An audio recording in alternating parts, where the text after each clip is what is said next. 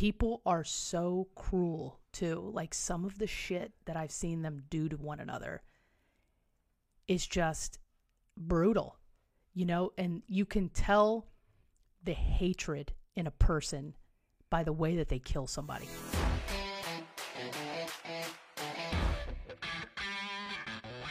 Hey, this is Matt Cox, and uh, I'm doing a. It's not a true crime thing. It's just kind of a true crime podcast or uh, interview with Laura Spalding, and uh, she runs a she runs a Spalding Decomp Decon. Decon, uh, Decon, and it's a it's a crime scene um, Cleanup. cleanup, Yeah. crime scene cleanup. But she's got a super interesting story, and so we're here, and uh, I'm going to be uh, interviewing her today. Well, you were born. Were you born in Kansas City? Did you say? Yeah, Kansas? ironically. Oh, okay. Yeah. So I'm- you, I'm where were you? 49, so born in Kansas City and then um, moved around every couple years. Right. Okay. Dad worked for the feds, Okay. What uh, do you do for the DEA. Oh, okay. Yeah. Yeah, DEA. And um, moved around all the time. Went to college at Tennessee, University of Tennessee. Okay. First place that hired me uh, took me back to Kansas City. So worked there in uh, law enforcement.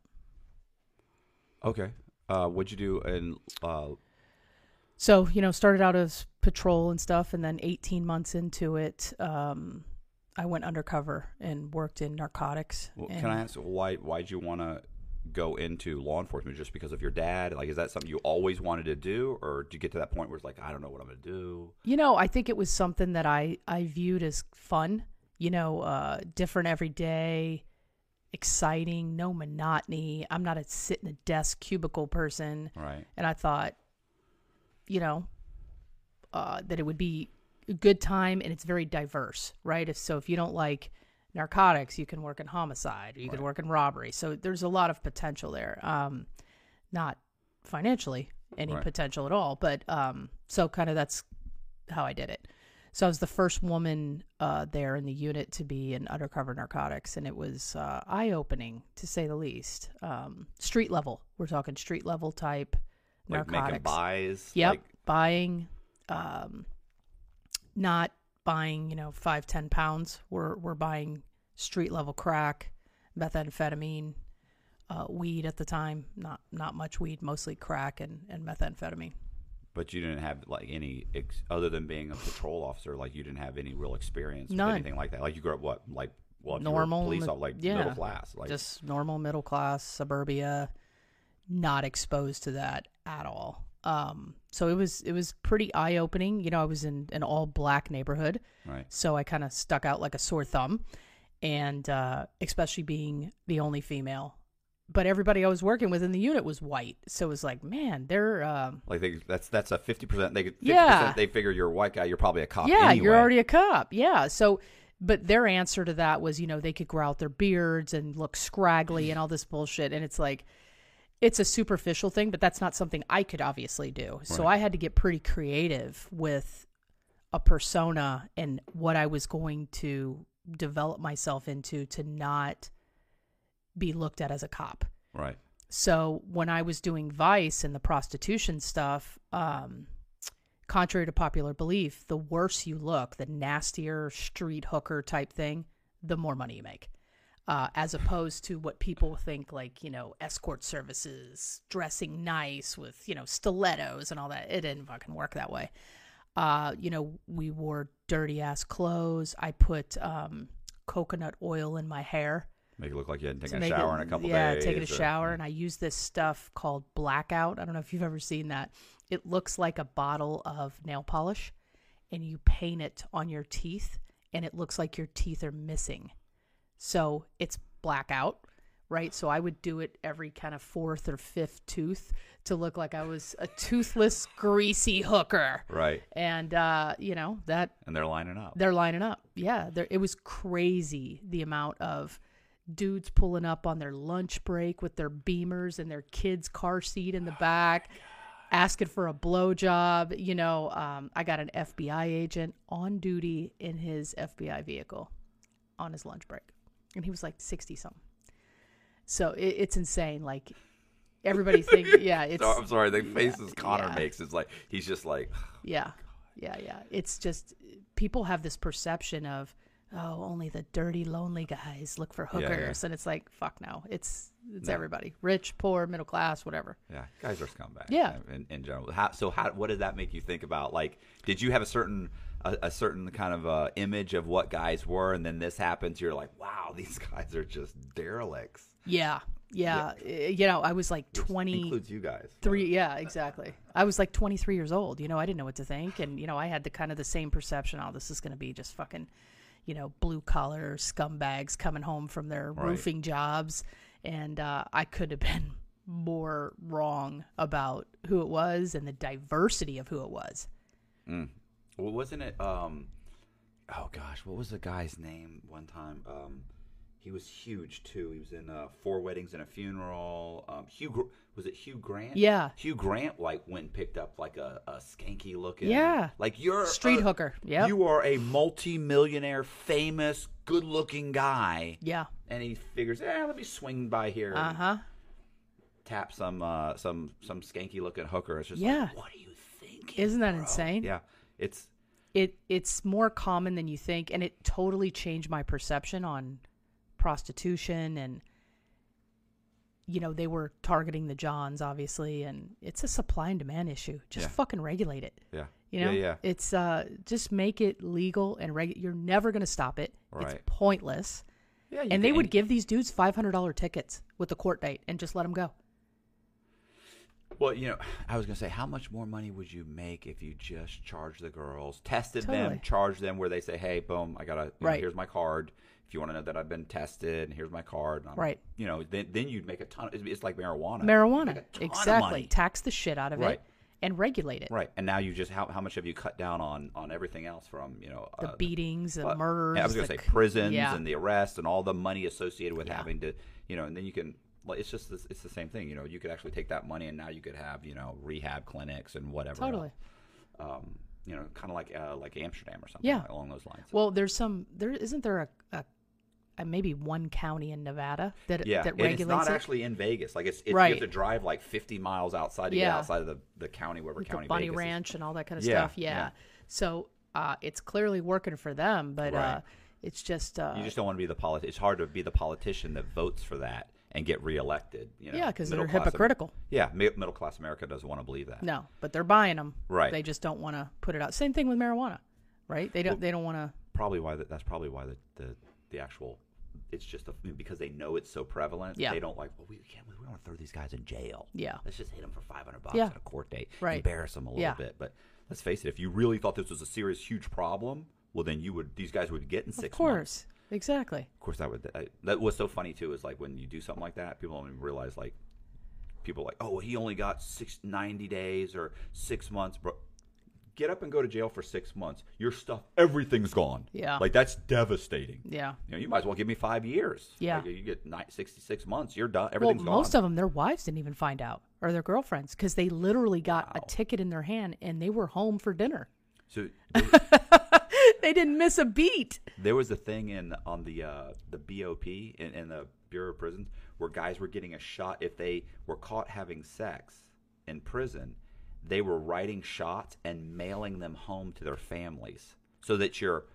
This was when uh, HIV was just kind of coming out. This is Yeah. in like the '90s. What does writing shots mean? Oh, I'm sorry. It's a disciplinary action. Oh, So okay. this man, you know, this inmate was caught in a sexual act with another inmate, and then they would send it home to like their family so that Oh. they would know. By the way, your husband went Yeah. to jail. Your boyfriend went to jail for five years. He's getting out, and while he was inside, might have HIV, Right, yeah. right. They don't do that anymore, Yeah. but that No happened for years. So I think they were also probably Yeah. some lawsuits. Or, He's been known to cure insecurity just with his laugh. His organ donation card lists his charisma. His smile is so contagious. Vaccines have been created for it. He is the most interesting man in the world. I don't typically commit crime, but when I do, it's bank fraud. Stay greedy, my friends. Support the channel. Join Matthew Cox's Patreon. something. Um, so what happened with the? You, then you went uh, undercover. Did you go from that to narcotics? Yeah, so I was kind of moonlighting with Vice every, you know, once in a while doing four, or six hour shifts. Because it's overwhelming. It's like having the uh, you know 7-Eleven and telling everybody it's free gas. That's how fucking the lines were. It was insane. It was like nothing I've ever seen before. So there was like four of us, two of us on one corner, two of us on another corner, and we couldn't keep up. Just So- people pulling in wanting Dude, to buy it's like a drugs. fucking drive through. No, the sex. Oh, okay. I thought The you. I thought you, I was thought you were talking about the narcotics. No, now. so then I kind of segued over to uh, narcotics, and um, that was same thing. You know, um, fish in a barrel. It was just it's simple. You know, you're you're going in the projects and you're buying you know crack or, or methamphetamine, and then um, trying to build a case against somebody, or you know sometimes you would do some street level bust at the time, buy and bust, buy bust. We called it buy bust. Right. Um, but most of the time, it's it's at a case level. You know, you're buying repetitively from the same person. Yeah, so you're buying and leaving. They Yeah. don't even know. They don't They even have know no idea. A, being, a case being built on them. No, and by the time that they get arrested, that they've sold to probably 200 people. They have no idea who it is. Yeah. Right. And I never had to really testify to protect my identity. Um. So I mean, when you go in those neighborhoods, did you ever you know ever pull up and and they go, Nah, she's a cop. She's Yeah. a cop.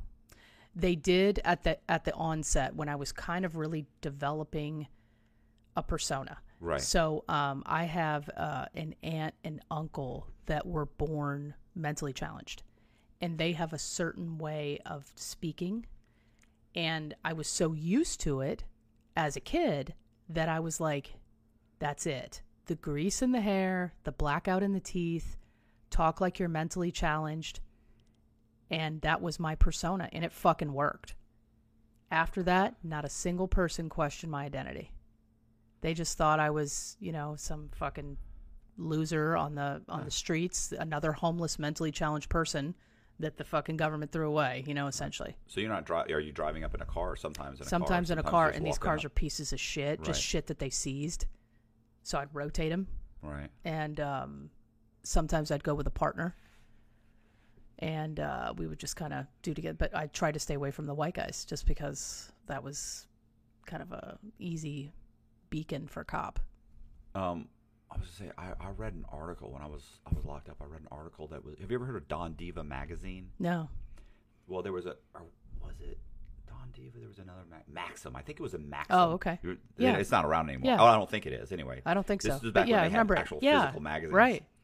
And there was a girl that was a professional. Like she had a boyfriend, right? She was a black chick. She was a prof- and she was a, a black chick, and her boyfriend was a drug dealer. He got arrested and went to prison, Uh-huh. federal prison. She went to the DEA and said, "Look, I want to work on cases to get him out of prison. This happens a lot, right? It's called a third party rule Yeah. 35. And they were like, look, the problem is he went to trial. We're not going to, we want him to do the 20 years. He's Ah. gone. Like, we're not, no matter what you do, we're not going to let that credit go to reducing his sentence. It's not going to happen. okay, So they said, but if you are willing to do this, we'll pay you. yeah, snitch. She was a professional snitch, Right. and she would fly around. They would literally the DEA came in. They were like, "We're gonna fly you here for a week," and they give her three or four thousand dollars for a week. And she, it's funny because she was in college. She had like a gold tooth. Uh huh. So, and she was raised in in like in the projects, but she's also smart. Yeah. So they were like, and she, they go, she could switch. Like she had some tattoos, she had the gold tooth. She said, so she could pull up in a car, and all the drug dealers want to fuck her. Like she's like, so they're ready to, they're, they're dying to sell to her Yeah. and hit her, hit her up. And they were like, so she could pull in a, in a car, get and just she'd build a bunch of, uh, get a bunch of buys in one week, and then jump on a plane, fly back with her money. And it's like every every month or two, they're flying her back all over the country. They she was like a professional. She did for years. Yeah. And then eventually she stopped doing it. Wow, she But- never got made. No, and this is the big thing. They were Mm-hmm. the D, they interviewed like the DEA agent in the mag in the article, and he was saying the problem was, you know, they could sniff us out. Oh, like yeah. Mm-hmm. she fits in. Like she, we can't. We, we they were like it's very difficult to pull in a neighborhood cold and have them trust you and sell you something. They said Yeah. they could just tell this person's not a drug addict. Yeah. this person doesn't fit the the mold or the you know Yep. the. And but Jay said she was amazing at it. So I mean, it it takes a certain talent. It does, but we, you know, we had a bunch of snitches that worked with us Right. and stuff, and that would do the introductions and uh, get us into places that we normally wouldn't be able to get into. Now So they trust you. yeah, but you know, it was one day I was like, I had to pay her, and uh, I'm like, she's fucking making more than I am. Oh yeah, yeah. as and I'm like, what the fuck? And I'm the one that's at, at danger here. Um, I changed my tune though. I found out a couple years ago that she was murdered. so yeah, yeah, they finally probably made her. And uh, but she was, you know, living in the projects. She wasn't a drug user. She was just like, this is This more is- money than I'll fucking make working Legally. at Dollar General. That's how this girl was. They, they, the great thing about her was she had never been arrested. They said a lot of the, the Yeah. professional snitchers, they said they've been arrested multiple times. So Mm-hmm. it's, if she had to go and testify, they were like, she can get on the on the stand. They'd say, well, what do you do right now? Well, this is what I do full time. Oh, so you're a professional this? Well, I, I do this because I'm in college full time. It's like, Mm-hmm. ah, well, have you ever been arrested? You know, no. Oh, are you a Yeah. drug user? No. Oh, there was just like, she was perfect. Yeah, so she made bank. I'm sure. Yeah, she was articulate. Yeah. She was, and she could do the switch uh, back and forth from, you know, being. Did she have to testify a lot, or did they protect think, her she, identity? I think she had testified once or twice, like she was where guys were going to court. Um, Wow. And she did actually. I want to say. I feel like I like I can't remember the article Yeah. verbatim, but I want to say that she she did testify because I remember them saying the great thing about her is Yeah. she doesn't have a drug history. So if she has to testify, so to me I feel like she Right. testified. Yeah. but I don't remember exactly. But they were like she's they were like she's ideal. It's Right. very difficult to find someone like her. But that was also why they were protect. They were flying her out of the Oh, out of the state. They were flying, and it was the DEA, so it was national. Mm-hmm. If you were a snitch and you're in a small city, like Yeah. that's dangerous. Yeah, very dangerous. Yeah. I wasn't in a small city, but I was required to live in the city that I worked, which posed yeah, that's a s- dangerous. some danger to me. And uh, it just became one of those things where I was like, what the fuck am I doing? Right. I'm putting my life at risk for $40,000 a year. And this is never going to make a dent on the drug trade. Like, who, who are you fucking kidding here? Right. You know, um, s- us spending three, six hundred dollars a day, that ain't gonna do shit. Yeah. So it was one of those things. I'm like, what the fuck am I doing? Well, And then- even if you went, even if you went through and you picked up every drug dealer in that city Mm-hmm. and removed them all at once, within a month they they've completely been Yeah. replaced and it's up and running again. And within two months, Yep. it's exactly the same way, and you Yep. didn't change a fucking thing. Exactly. Except for spend a whole bunch of money, Right. created a lot of chaos, taking maybe taking some drugs off the street for a few weeks. It's it's a waste of money for the government, waste of our money for the government to put money towards stopping drugs. It's never Yeah. going to happen. Yeah. It really is, and it's uh, it, like you said, someone will be replaced literally ten minutes later. Right. It's fucking. It's never going to go away. You know, you know what's funny is like because I mean, obviously, I was you know I was locked up and like, and I I know people that are on drugs, right? And I've seen you know the tragedy of the, of the whole situation, and I've I've actually like never done any drugs. Like I've never smoked pot. I've actually never smoked a cigarette. Wow. Never drank. And my father was an alcoholic, Yeah. and I just at a young age I was like, yeah, I'm not gonna, I'm not gonna do that. Good for you. Like he's a he's a great guy when he was sober, and then he, when he was drunk, he was such a scumbag. And I was like, well, I'm I'm a borderline asshole. Mm-hmm. Yeah. sober all the time. like I, this isn't. I know this is not the way to go. Right. But having been through the system, it's like absolutely like it wouldn't be a great situation to have drugs legalized because there'd mm-hmm. be you'd see more drug addicts probably out. But in the end, there's no perfect. There's no perfect. There's no perfect solution. The best solution is legalize it, pay for it, open some rehab centers for those people that want to get help, and and at least you can make enough money that you can clean it up enough Yeah. that it's safe. Well, and it's kind of survival of the fittest too. Right. You get rid of the ones that are never going to get sober. They're Right. never going to stop it. Just give give them easier access, speed up the fucking process. I mean, let's be honest. Well, and and and but I mean honestly too, think about all the violence that's associated with it too. that's You true. get rid that's of a, ton of violence. Yeah, you would. Um. So what? So how long did did that go on until? I did that for a year and a half, two years. That was a year and a half, two years too long. Right. And I was like, I got to come up with a fucking business here. And uh, we we shared an office with um, the undercovers were in the office with the uh, we called them SNUTAC, Street Narcotics Tactical Unit.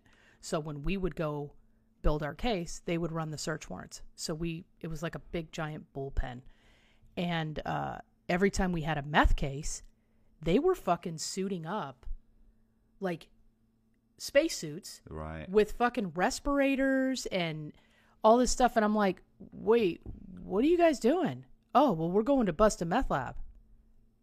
Okay. So it's okay for my ass to go in there with nothing Right. and buy it, but you fuckers get all fucking suited up and protected. Right. You see what I'm saying? Yeah, yeah. Like, come on, man. You know, so it's a matter of time before, you know, I gave birth to a kid with four fucking heads because I'm going into all these goddamn meth labs, right? So uh, that's when it was another trigger for me that I'm like, this is this is not sustainable. This- Right. there's no way. This could go bad at some point. Yeah, this is gonna. There, there's a time limit on everything. That's Yeah. why nobody lasts in narcotics for more than a couple years, because you you either get made, or you're forced to do something you didn't want to do. Okay. Yeah, I'm I'm missing something. Forced to do something such as what? like crack. Well, Oh, okay. Yeah. like Oh, you were my, put in a position where my like- partner was put in a position where he was like, "Smoke the crack, or you're gonna get a bullet in your head." right. Yeah. So he smoked the crack. Um. So, so um, so you're going through this whole thing, and you're already thinking, how do I exit? How the- do I How get do out? I get out of that? Just not not just not just the unit or The not, whole but thing. just the whole thing. Like there's there's just no there's No. no, upward momentum for the. I don't want my life to take this trajectory where I'm I'm No a police way. officer for the rest of my life. But Yeah. but people do, and people Yeah. To Some each his own. love it, yeah. But you know, I'm not into being in poverty for the rest of my life, so it's it ain't gonna happen for me. So uh, I'm racking my brain, and I quickly realize I have no fucking transferable skills to get a job anywhere else. Yeah, yeah. right? Um, yeah, it's like that or security. I uh, can buy dope. You can, you can be a, you can be a security guard. Like Yeah. I mean, there's no Fuck like there's that. no private No. people you know buying dope. No. Well, there are, but Yeah. Yeah, not for salary. Um so I was, you know, just trying to figure out what am I going to do? What am I going to do? And uh I'm like, fuck it. I think I have to go back to school and get my MBA. I've got to diversify. I've got to get away from this because I'm essentially branded myself, right? All I had done was law enforcement. right. So I needed to kind of diversify myself. So I'm in, you know, my getting my MBA at night while I'm working during the day, and uh, I'm meeting all these people that are, you know, fucking bankers and financial advisors and all this other bullshit. And I'm like, I don't fucking want to do that. And uh, I go to work one night, and this woman asked me when we're coming back to clean up the blood from her son that was murdered. And I was like, oh, we don't do that. She's like, well, then who does? And I'm like, uh, I had no fucking idea. Nobody had ever asked me that, ironically. I'm working in the worst neighborhoods, tons of homicides, tons of suicides, and no one had ever asked me that. So I started asking around, and uh, everybody basically said, we don't know and we don't care. Right. It's not our fucking problem. We go in, we investigate it, we're out. So I started kind of researching it and looking into it, and I'm like, okay, I can do this as a side gig. Let's see where this goes. Right. So it just started out kind of as a side gig, cleaning up crime scenes on my off time. Well, Um, what was the first one you did? Like, I mean, did you go out and get some business cards, set up a website, or just you just Yeah, I mean, I had no money, right? as you can imagine. I was making 40 grand a year. I had a roommate, so I couldn't even pay my bills. Um, so I found this training school in Dallas, Texas, and I called this fucking guy up, and he was basically doing what I'm doing, but teaching other people how to do it too. So I said, "Hey, I want to come to your training school," and he said, "Okay, it's 2,500 for a week," and I'm like, "Fuck." That's all I had in my account right. literally all my savings. So I'm like, fuck it, I'll take my only week of vacation, the last bit that I have in there. And I went to his training school in Dallas. I was in Kansas City, so it wasn't too far. And I met these two guys in there. There was like 20 people in there. And I met these two guys that were from Oklahoma and they were partners. And they're like, we're going to start doing crime scene too. We're nurses by day. So they only work like three days a week. Right. And I said, Well, how did you get the money to do your startup? And they're like, We walked into a bank and asked them for an SBA business loan and they gave it to us. So I'm like, No fucking way. Dude literally gives me his exact business plan, tells me, Take it, change the name on it, and go do the same thing. I did that. I got denied at every bank I went into. Okay. Yeah, because I don't have a dick. I, oh, I was gonna say. I was gonna. Are these two white guys? Yeah. Two. two okay. Yeah, two white guys. So I call him up and I go, dude, I did exactly what you did. And he's like, I don't get it. And I'm like, of course you don't. So I go into a fifth bank and I lie to him. I say, hey, I need a home equity loan. I Right. need new windows on my fucking house. And they're like, okay, give me a check for 15 grand. Right. I'm like, well, that was fucking easy. Why didn't I do that? You know, the beginning. Right. But it, it's that extra. I had to lie to him to get him to do Yeah. it. You know what I'm saying? But whatever. I don't have any fucking regrets. I paid him off. Whole bit. First job, 15 grand. Nice. Double homicide. So how did you? Did you? I mean, uh, I went door to door. I printed my own shitty little business cards that had the perforations on the bottom. right.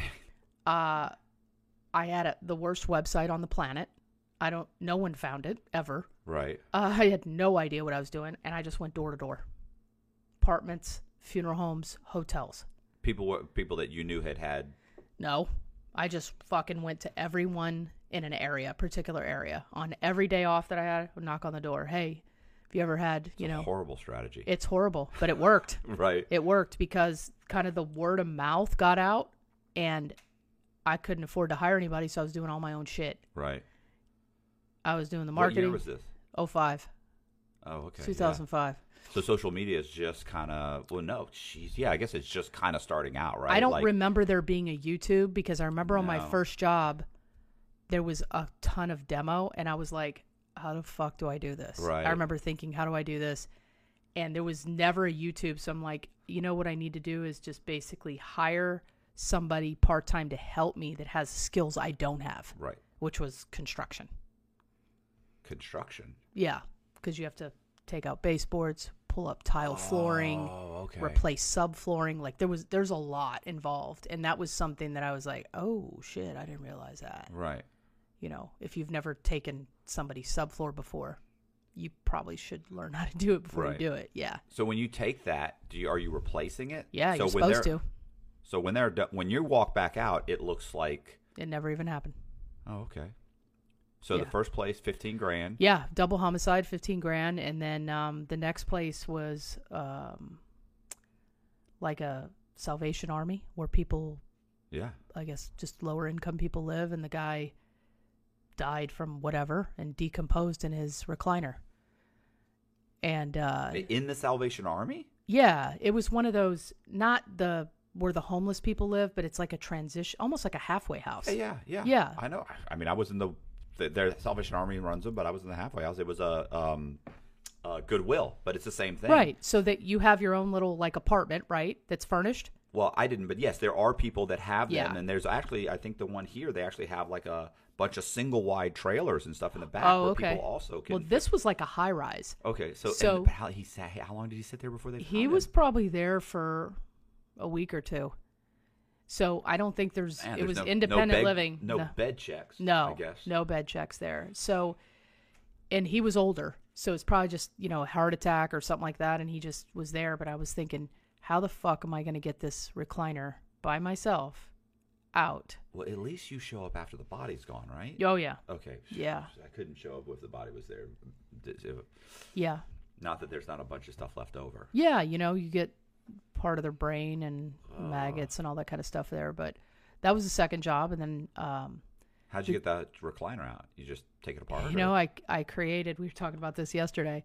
I created. I took a furniture dolly, and I slapped a piece of plywood on top of it, and then I put some piping around it and screwed it in, and it was like a dolly cart. right. And I put it on there and pushed it out, and just did that. And I still have it to this day. That's why we were talking about it. We were reminiscing about the good old days of uh, moving dead guys on a, on a furniture dolly. What was the next one, or or next You know, interesting one? At that point, the department gave me an ultimatum and Oh. said, "Hey, uh, we were all right with this, but now we're not." It was the second job. after the second job. I had only been doing it maybe a month or two at the point. At that point, it was a control thing. Right. they they wanted to be able to not only control my income because we weren't allowed to work off duty they were controlling everything so i was like well i'm not working off duty because this isn't in a law enforcement capacity. Right. I was gonna say. so that's why they initially approved it and then after that they were like you know we changed our mind and i was like yeah i did too fuck you i quit Right. so I was out. I literally put all my shit in a garbage bag and I was like, I'm out. And then I'm like, well, wait, why am I fucking staying here then? I hate living in the Midwest. So I packed my shit up, rented my house out, and moved to Florida. Okay. After just a few jobs. Yep. Like that's that's another gutsy move. Yeah. One, to move across, just, just to pack your shit up and just move. Like Yeah. that's already. Are you married? Uh, do no, you have ki- just- single, just you? nothing, no kids, no nothing. So I had no obligations other than that house, Right. Um, that mortgage, and uh, I put some tenants in there, and uh, it was one of those things where if I don't find a fucking tenant, whatever, I'll short sale it, foreclose. I didn't care. I had to get out of that shithole. Right. and uh, I moved to Florida where I went to high school, so I still had friends here. They let me stay with them. Found a job in sales, teach me how to sell, and then I did both of those things. And then you started. What you started? Uh, did you go to the police, local police department? Yeah, I, say, I went hey, everywhere, man. What do they say? What do they say when you walk in and say, "Hey, here's what I do"? Thanks, but there, no thanks. No. Were there other people there that were doing it? No, because the cops aren't allowed to refer any for-profit company. Okay. So unless you're saying, "Hey, I've got free clothes for everyone," they ain't gonna fucking. They don't care. So what about opening up a, a non-for-profit? Hey, we do this. You you can still charge for a non. Yeah, you can. There was just the regulations for it were way beyond my capacity at that point. Okay. So I'm like, okay, so I pivot, Right. do the same thing that I did that worked for me in Kansas City the apartments, the hotels, um, assisted living. Of course, there's a shit ton of 55 and older communities here. Yeah. So I went to all those. Yeah. Yeah. And then the phone starts ringing. Because, of course, I didn't have any money for a website or, a, you know, any type of AdWords or traction or anything like that. So I was kind of doing them both, building them. And then in 2008, two years later, it was enough to where I could quit my day job. Okay. And but now but n- now you're doing stuff. It's not just like retirement homes now. It's it's for the the the police. Like they don't call you, but so the the victims' families or Yeah. landlords or owners of what they, Yep. they call up and say, hey, listen, there was a Yeah, there was an issue. And, you know, this is what happened. We need somebody to come clean this up. right. But the cops don't. No. They still won't to this day. Seems like bullshit. Yeah. Whatever. But okay, so and, and you don't contact these people, do you? They're just finding you. Yeah, I mean, there's no way for me to know that if you had a suicide in your house. Well, it could be. I was going to say newspapers. Or They don't about- post it, No, suicides. what about police reports? How do I get them? How do I know where to go? I mean, can't you go to? You can. I mean, it's public information, right? Well, the the problem is is it's so dynamic. Right. It's happening so quickly. right. Yeah, You it's can't impossible. wait two weeks. No. You can't wait two weeks. And if it's an open case, they're not going to give you the, No. the freedom of no. They're going to wait till it's. It could Of be, could- course. Could, might not be it could be months. Months. Yeah. yeah, yeah. So the sense of urgency is there, and the and the way to get that is when people are freaking out. Who the fuck's going to clean this up? Yeah. Where are they going? The internet. yeah. Yeah. So we had I had to basically suck it up and bite the bullet and put all my marketing efforts on the internet. Okay. Any are any cases that stand Yeah. out to you? Yeah, oh god, there's just there's so many. And you know, the thing is is I've been doing this 17 years now and there's no two that are ever the same, Right. which is crazy. And you know, uh, the suicides are always sad in some cases, but a lot of suicides are um because they've been diagnosed with maybe a terminal illness and they're just like fuck it. Which can't say that I blame them, right? Right. Who wants to rot? Right. rot away. You know, who wants to live like that? So, uh, and then there's some where you know it's like a 16 year old kid, and it's like, fuck, those are heavy. Mm. Are, are the so the, the parents call you and you Yeah. come in and you and and I was I was just thinking I, I had a kid on here who um um his name what kid he said he's thirty years old uh his name's uh was uh, Ethan and Ethan had gotten a phone call from his mother and she said and he said we grew up with guns Yeah, and he said, you know, he got a phone call from his mom, and his mom goes, Ethan, you know, you got to come home right now. Your brother shot himself, and he thought, yeah, he thought, I thought accidental discharge. Like shot. he was like, oh, okay, is he okay? And she goes, well, I, I don't think he's breathing. And, and she, he Oh, was like, oh shit. So he drives home and he walks in. and He said, I'm in my he was my brother's. He said skull, brains, everything. He said bodies on there are all over the back wall. Yeah. And he said he was just like he said half his head's missing. Like it was like he stuck a gun, I guess, in his mouth and and blew his brains out, or maybe the side of his head or something. But yeah, and they had no idea it was No. coming. no, And that's the the odd part is I can't tell you how many people say we have no idea why or you know we didn't see this coming. and it and it makes me wonder: Did you not see it, or did you not look? Right. Because it rarely, in my opinion, happens. You just ignore the, the, the, the warning signs. Like you didn't Yeah, realize it was, was or you're so busy deal. in your day to day that Right. you don't realize that your your kid's suffering, and suffering in silence, Yeah. which is even worse. So the the homicide. what- What's hap- What happens with the homicides? Like there's Yeah, you know, we the cleanups for the homicides are about 12, 13% of what we do. So thank God they're not a lot. Not that homicides are down by any means. What that means is essentially it's happening in public places, streets, right parking right, right, right. lots, things like that, that they're not getting cleaned up. Um. So so you have to remove. So if somebody gets shot, Mm-hmm. somebody shoots themselves in the head or does whatever, or there's decomposition over the course of a week or so. So you're taking up like anything that you're you're are you what what happens with the walls? Like are you just repainting the walls? We'll or clean them and clean 'em and- we'll clean them, disinfect them. Uh, if there's bullet holes in the wall, you know, we'll pull the shell casing out of there, repair the drywall, and you know, paint over it, make it look like it Right. never it never happened. We had one recently, um, well, not recently, maybe a year or two ago, and he was a veteran. So a lot of veterans are coming back with fucked up shit, Yeah. and um, he went into his bedroom. He set out a ton of food for his cat and water, and he wrote "Never forget" on the wall, and then shot himself there. And uh, you know, the "never forget" part wasn't, you know, a biohazard. We didn't have to clean that, but I'm like, I don't want them to fucking see that, so I washed it off and painted over it. I found some extra paint and painted over it. And then, you know, we ended up having to take his floor, part of his wall. It went into his walk in closet. Like Right. he just laid against the wall and shot himself. So, of course, it, you know, liquid takes the path of least resistance. So it's going to find its way.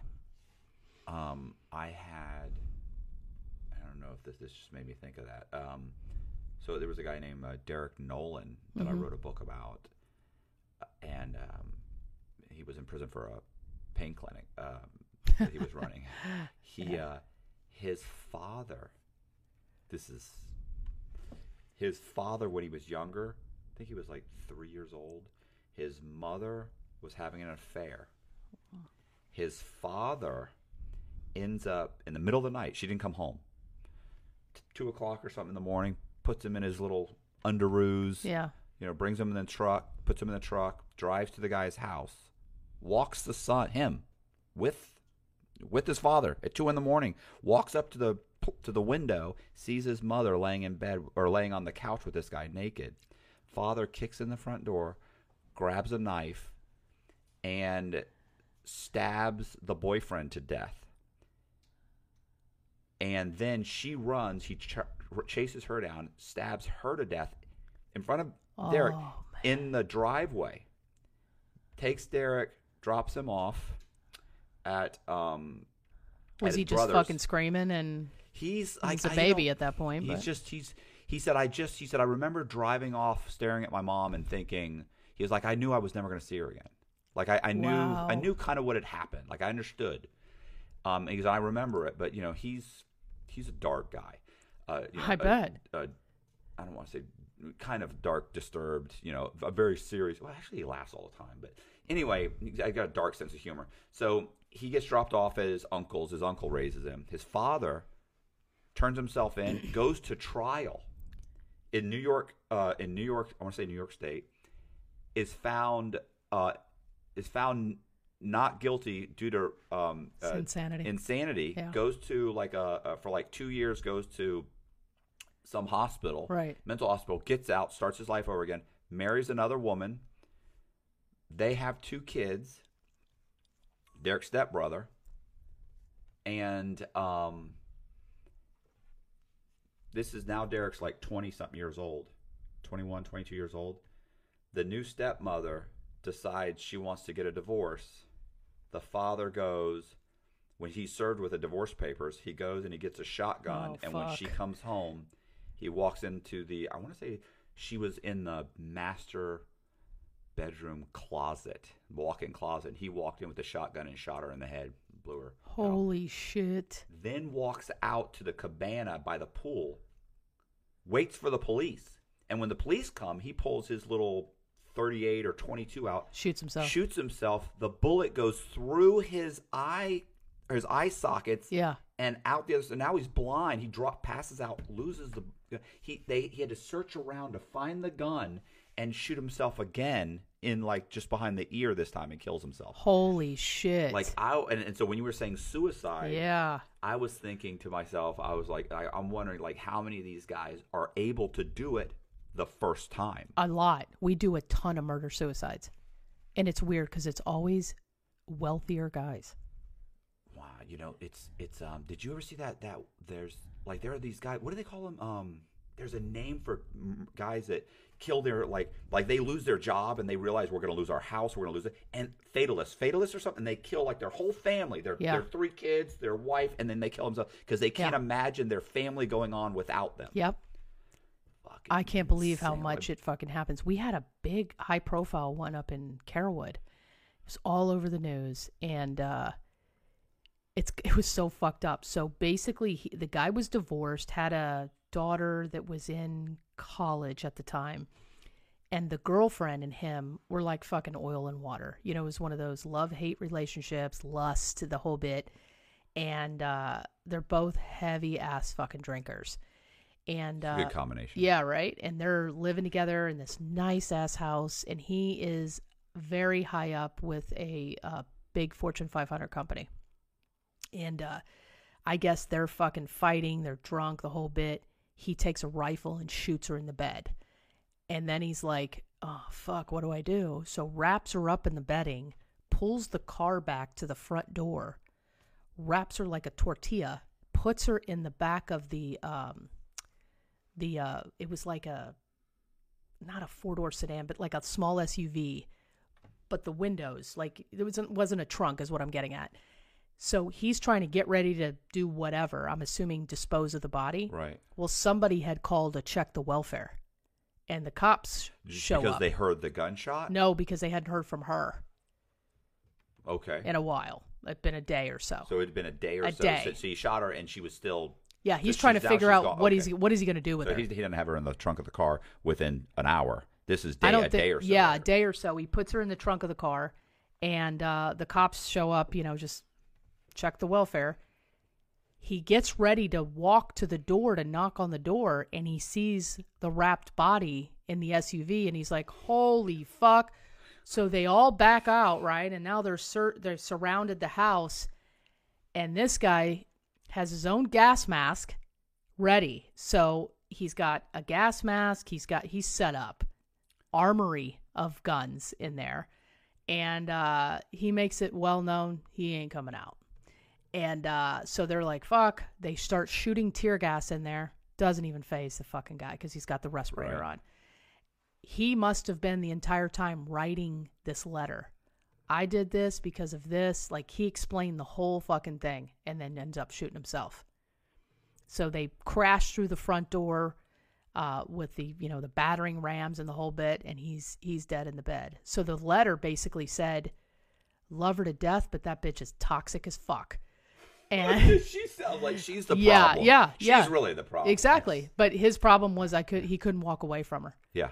and uh, I leave everything to my daughter and uh, the personal representative that I want to handle this is a friend. Like he had everything, and then what he did was fucking smart. Instead of writing one letter, he made like twelve photocopies and hid them around the house. So in ca- he, I guess he was afraid that somebody would hide Right.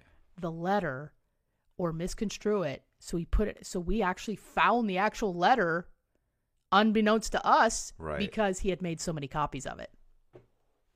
It's crazy.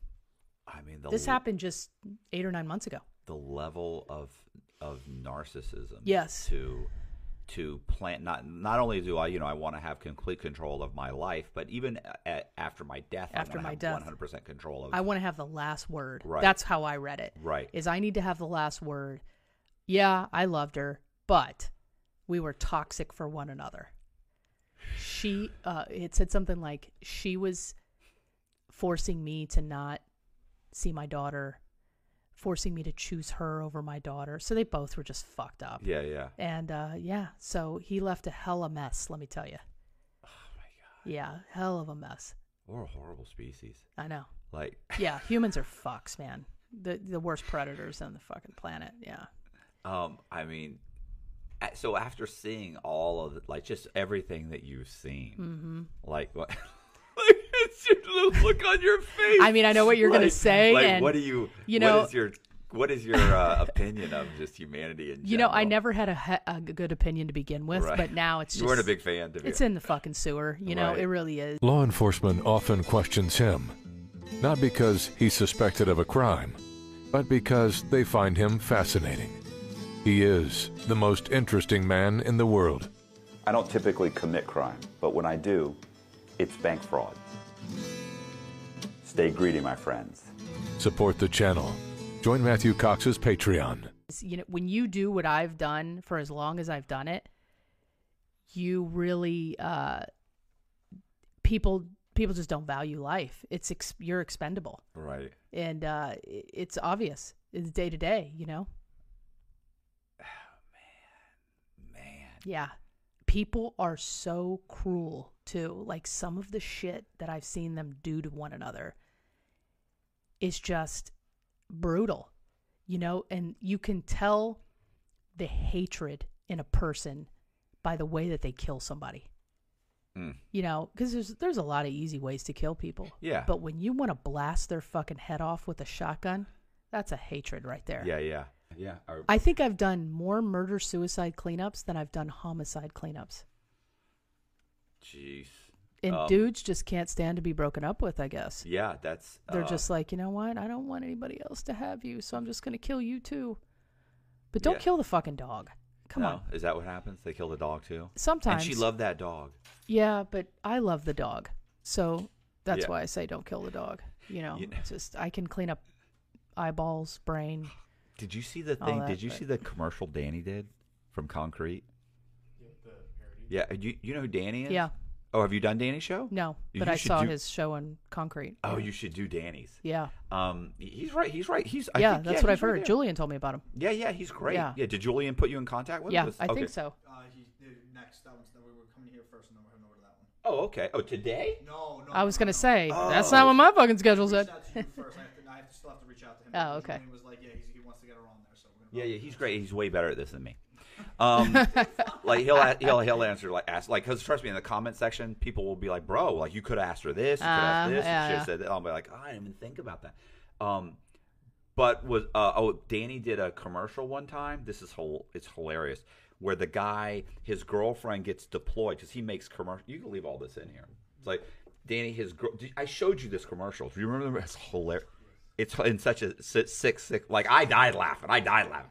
Um, some people are like, "Oh my god, it's horrible." I'm like, "Oh well, yours too serious." So where Danny, there's a guy and his girlfriend. Like the, the commercial is the guy and his girlfriend and and her Labrador, and they're watching the movie. They're at the movies watching, or uh, you know, sitting on the couch watching a movie. They're they're running on the beach. They're in love. They're together. She, you could tell she loves her dog Yeah. everything. So then one day they're laying in bed and the phone rings and she gets a phone call and she's like, and she looks at him like, and he's like, oh my god.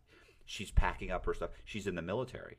Oh, Packs up her stuff, puts on her vest, puts on everything, has her bag or duffel bag. He drives her with the dog, Yeah. drives to the, the airport. She's telling the dog goodbye. It's a beautiful. It's very romantic. Like you're like, this is so sweet. Like there's the music, Mm-hmm. and then so then he goes and you can see him with the dog at night, sleeping with the dog, walking the dog. He's alone. She's gone. Yeah. Then he drives back to the airport. And Danny in Tampa International like had to get a permit and everything. And they're in the parking garage and he's sitting there with the dog waiting. And all of a sudden she comes out and there's this massive, like six foot four black guy who's carrying her. And she's with him and she's all hugging him and kissing him and he's he and he's also in the military and she's walking and he's like "What?" uh huh. and he sits there and all of a sudden he pulls out a gun and he sticks the gun to the dog boom and shoots her dog and he sticks the gun to his and I was, it's the funniest thing you've ever seen in your life I, stop, stop, don't judge me. Um, it, it, He shoots the dog and then himself. shoots, the- shoots her dog. Does she see it? Yeah, she's Oh, there. okay, She's, so they're, she's- they're like, like Yeah. screaming, and then he shoots himself, and then the, the so he did that commercial for a jewelry store. Oh fuck. So he, but then he had an alt, but he has an alternate, and that's just his own alt. Uh, he said because when we were talking about putting it together, he and his buddies were like, "Wouldn't it be funny? She walks out with another guy, and he shoots her dog." yeah, but how does that correlate with a jewelry company? no, he does that. He made a separate. Oh, a separate so he one. did it okay. as a spoof Yeah. he's like, "We're already here. Yeah. we have the like it ah. was it like it's easy to shoot Right. her going, and she she turns to him and she runs and they hug and he no she hugs the dog Yeah, and kisses yeah. the dog and then that's it. He said, "We ought to go ahead. We'll take a gun. Yeah. We'll you know." So Yeah. he did the separate one. He he he goes to. When he pitches it to them, Yeah. they have like twenty people in a boardroom, Holy and he shows that one, the Were one they with all the, the freaked murder. out? And he said, "I think they're gonna die laughing, realizing it's a joke." Oh no. He said, "Bro, crickets." I bet And he said they look at him. They're like, they were horrified. um, Read the fucking room, yeah, man. Danny, we uh, we really don't." He's oh, and he said, "I realized right away that, that they're not thinking." He's Yeah. like, "Okay, that was just a joke. That was just a joke. Hold on, I, I got that." He said, and then I play the other one. They're like, "Oh, okay, that's uh." Yeah, that's much better. Okay, okay. He said, like, they Oh. have no sense of humor. No, of all. course not. It was. Read the room. I will show Come you the on, video. Yeah. You're going to be like, you just don't see it coming. yeah. As I'm sure many of these people did, and I'll get back. Sorry, Yeah. I'll be serious again. No, it's okay. Sorry. Then it'll be muscle memory for me, and I'll just pick up a, a mop and a fucking bottle, and I'll just start cleaning. And I'm like, Boom! whoa, whoa, wait, this Damn is it. commercial. Hold on. Yeah, this is a commercial. Hold on. Yeah. Oh my god. Um. Have you seen Breaking Bad? Yeah. You love it? I've seen part. I've seen everyone I've seen was Oh, good. So yes. you haven't seen it through and through? No, no. No. Give me that when that series was huge, I was locked up, and it's Yeah. hard to watch. There's no program. excuse now. There's Netflix. There's just fucking no excuse, you know? I just got through Game of Thrones. Oh, I couldn't do it. I'm working on. You know, we're working on. Uh, I think it's the Westworld. language. Really? Why? I, like, I don't want to have to pay attention that much to understand what the fuck kind of English are you speaking? What what did I watch? What did we watch the other day? Um, oh, you know what? The did, did you ever see? Um, uh, not, not what's the name of it? Um, you. The series Yes. you. where He's Yes. a, he's a serial killer. Yes. And he stalks these chicks and Yeah, yeah. That's a great. That's a great one. It too. is. But you know, there was like three seasons, and then we're, I think the new season's coming out in like a month or so. Uh-huh. That's a great one. He's constantly cleaning stuff up. Yeah. Um, so yeah, Yeah, he's the one who's got him locked in a cage, right? Yeah, because he's always trying to fight the urge to get rid of it, and he'll argue. He actually does let, like, he ends up letting one guy go, and that guy ends up being like a, a huge confidant of his, who's like helping him. No shit, was I missed a- that part. He was already like a criminal Oh, okay. And he. so but- instead of turning turning him in, he's like, "Hey man, I like your Yeah. style. well, you know, yeah. You know what's so funny about that? I want to kidnap chicks too." Yeah. well, you know what's funny about it? The whole time he's talking to this guy and he's locked up in the cage, he's like, "You don't understand. I'm in love with this girl in Thailand, and I've sent her thirty thousand dollars to get Oh, a surgery." And he's sitting there going, "Like, there's no girl in Thailand. Are you crazy?" Yeah. But eventually, he lets him go. There is a girl in Thailand. He goes to Thailand. He's living in Thailand, and he's remotely like helping him. Shut up. It's just, it's a great. All right, I missed that season. I gotta watch super that shit. dark. Yeah. Super dark show. Well, I mean, I would think that you know, Yeah. like, yeah, my life is dark, so it's Yeah. okay. I like it. How often do you do this? Um, the, the the cleanup. Like, is it pretty semi consistent, or do you have weeks when you're doing nothing? and No, it's suddenly, boom? consistent. But you know, we have other services too, like meth lab cleanup, that we'll do. We'll clean meth labs. You know, that don't involve. I love the way you say that. Just Yeah, like it's like, just kind of, you done know, everybody. like, hey, pass Like- the broccoli. Like, like, you know, we Yeah. also wash cars. yeah, Oh, yeah. Only if there's blood in it. right. So so uh, meth lab cleanup. Yeah. So that's why I said if you if you'd seen Breaking Bad because out of everything that I've seen, that is the most accurate in terms of why we clean it, the PPE that he's wearing, the whole bit. Like the the storyline is brutally accurate. Right. Every every meth guy I knew in prison Yeah. had a burn mark on him. Oh, I'm sure. All of them have. Did they all have fucked up teeth? Uh, well, not all of most of them. Yeah. That was at the level like when the medium, eh, you know, the guys I met that did meth in the low security prison, like probably I, I as silly as this is at the age of fifty three. You know, my best friend, which is a guy named Perry uh, Rossini, who when you were mentioning rolled the got rolled uh, Yeah. her up like a Tortilla? tortilla. That's He's, That's what he did? He's disposed of two bodies. There you and, go. and and he said he said you know we, we put them in a sleeping bag you know roll, like a tortilla. Yeah. And we you know dump the bodies in you know these uh um uh, dumpsters. Um, Why do people use dumpsters? I don't know. When you have he- perfectly good alligators. Oh, I, I, I told, Seriously. You know, I, I was like, I was like, I mean, seriously. dig a hole, bury the body, or Why? burn it, or do some get rid. Of like, don't throw it in a dumpster. Thinking and one of them Don't was make yourself sweat. Give it to the alligators. Let them do it. well. There's no. He was in L.A. Well, there are there alligators in L.A. No, No. Okay. no. Um. But anyway, he uh. uh but like this is prime spot right here. but he was in. He he he ran meth labs. Mm-hmm. Uh, but you know they weren't like double wides in the bathtub. He, he Right. ran them like they rented penthouses. Yeah. this was a high end. This was when Yep. crystal meth. Like so he they were making um they were making ice. Yeah. and he was he's a chemist and was taught by a, a chemist. Mm-hmm. Right. But he does have he does have a burn mark. I've also met the guys who have half their face melted off. Oh, I'm you know, sure. Those, you put mix the of- fucking lithium in the wrong order, and you Yeah. that shit's gonna wear on Yeah. you. But like he made meth and never did meth. He's like I've never done it. That's like the way was- to go. That's like it. Walter White. Right. He made right. it but didn't do it. Yeah. The fatal errors when they do their own product Yeah. because then they get sloppy. Right. He uh yeah, he was super and super successful at it too. Like hired F, had FBI agents that were on his payroll. This was back in the Nice. back in the uh, 80s. Like they're they're tipping him off. They actually he's been arrested multiple times and they literally Did they find the bodies that he buried? uh well they they found one body in a dumpster. One body was also thrown in a dumpster and it just they never found it. Obviously it was thrown in a landfill somewhere. Um So he never got charged with that. no, no, he was charged with both of Oh, he did. He Okay. both of them. Uh, you know, and they were both uh, FBI informants. So they were. So that's why they accounted, equated the murders to him. Of course, it's such a. It's such a. I actually wrote a whole book on it. It's called Devil Exposed. Oh, Um, okay. But it, it's such a horrible case where he was convinced to testify or cooperate in exchange for a reduced sentence Yeah.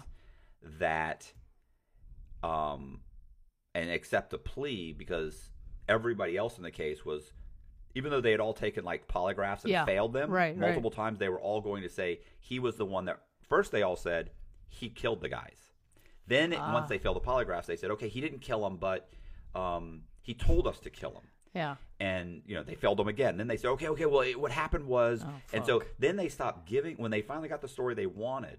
They stopped giving them the polygraphs, and now you've got seven guys. We got like three guys ready to say you did it. Yeah. Seven other people ready to testify. Right. So he's like, I have no choice but to plead guilty and tell what really happened, Mm-hmm. which was that these guys decided to kill him. I was there. I didn't know it was going to happen. um, anyway, uh, and he said, and I disposed of the bodies, which was funny because I can't. T- this is going to be horrible. It's like walking in prison Yeah. and like I forget, like I he I owed him like some sodas or something. I'm supposed to buy them on commissary, and they didn't have soda for like three weeks. And I went to commissary, Mm-hmm. and I'm like, hey, by the way, I don't have the sodas.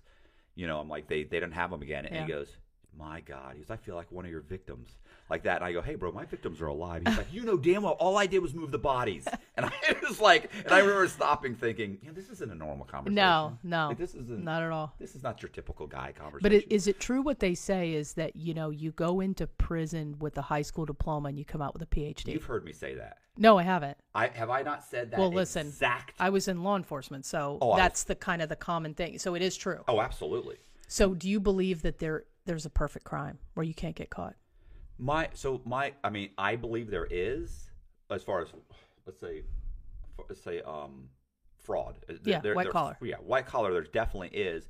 My only problem with saying that is it's like with me, like I didn't get caught.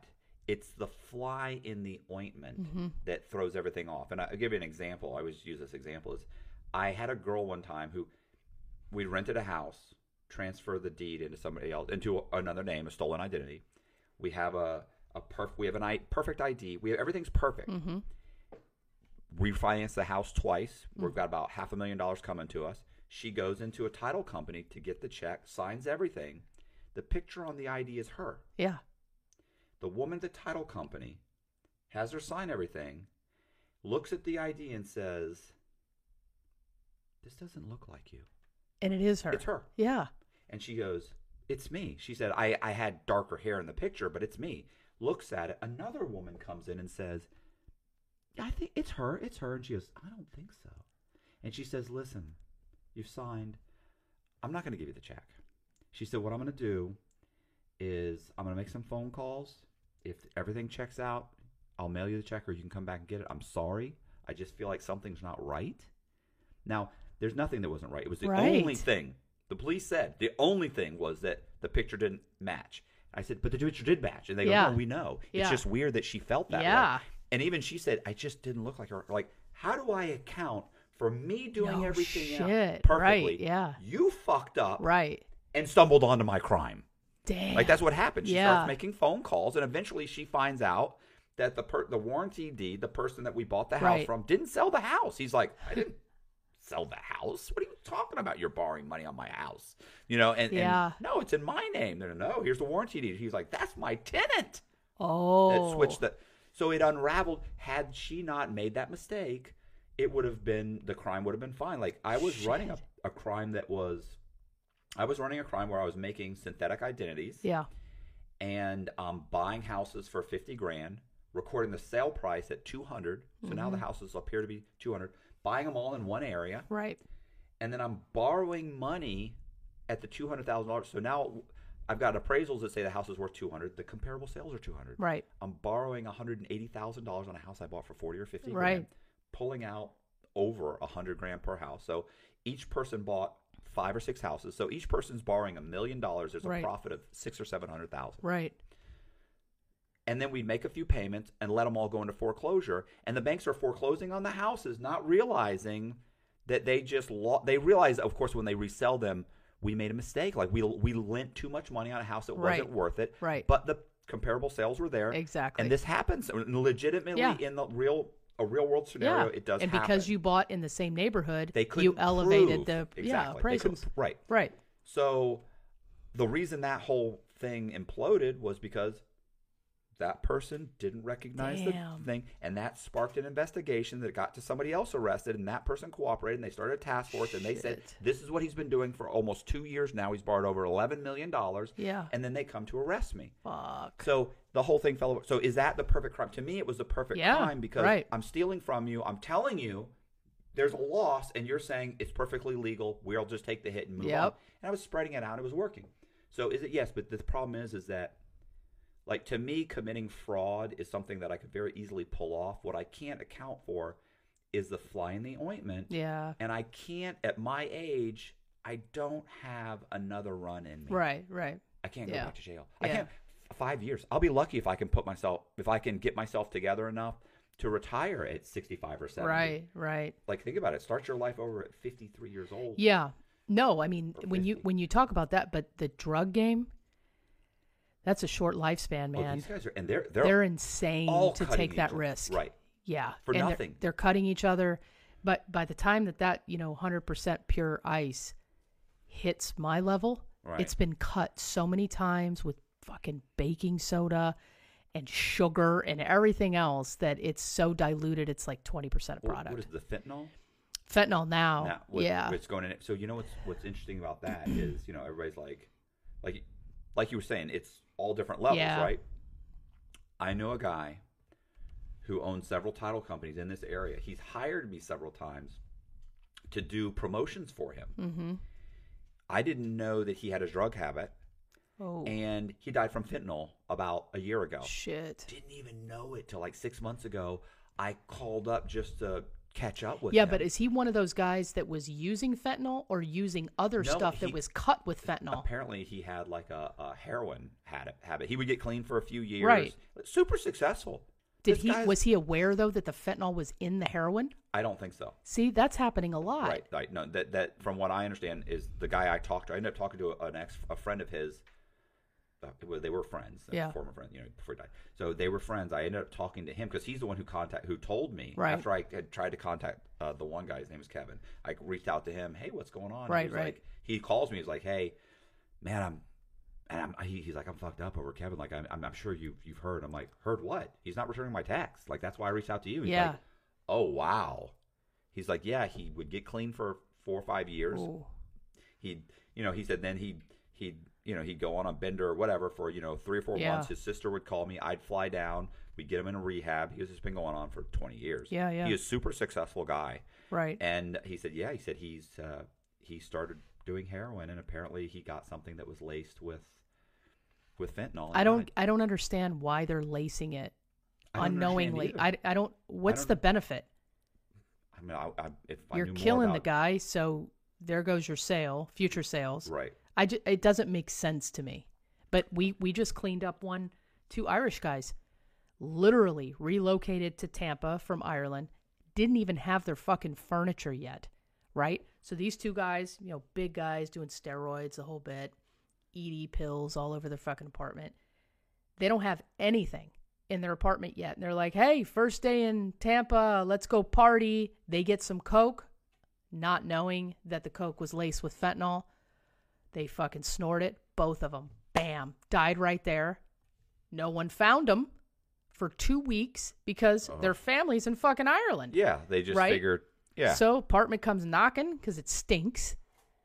They find the fentanyl, coke there, and then they decompose on the floor. So it's like I, I just don't get it why you're putting fentanyl unknowingly and giving it to people when there's plenty of people that would probably buy it as is. I mean, I'm assuming that maybe it simulates the same kind of a high, and there and these guys are putting too much in it. Like I'm sure people could do it. It's laced with fentanyl, and they don't die. It's so minuscule what it takes to kill you though. Really? Okay. It's a granule, like of sand. We could put a granule right here of sand. and it, it'll kill you. It'll fucking kill you. Yeah, I don't. I don't. I don't. I just don't get it. Um, those those guys bought coke. They didn't know that you know Right. that it had fentanyl in there. Like it just doesn't make any fucking yeah. sense to me. Listen, But, people aren't drug yeah. dealers aren't aren't you know they're not rocket scientists. No, you know? by They're- any means, and uh, it, it's a risky, risky business. And my opinion is too much uh, risk. Way more risk than the reward. I forget. I read a book about uh, a former. It was a, a, a retired like drug enforcement uh, Yeah. agent, and there was a, a filthy rich like pastor that ran one of these mega churches, and his son Yeah. had been caught smoking pot, and he brings in the DE agent who works for him as security and says, you know, what's going on? Like, I give money to drugs, all these drug things, and Yeah. all. He's like, I mean, this isn't. It's not even. It's not making a dent. He's Yeah. like, what would make a dent? Yeah. And the guy says, well, in the DEA, we used to shoot the shit. We used to say, you know, well, you know what? Like, if you poisoned a good portion of the drug drugs that are out there, people would go into rehabs. You'd, you'd kill a lot of people, hardcore dealers. You'd it's actually them. not a bad idea. Right. Well, he ends up going to like Colombia or something. He gets some um, a mushroom Yeah.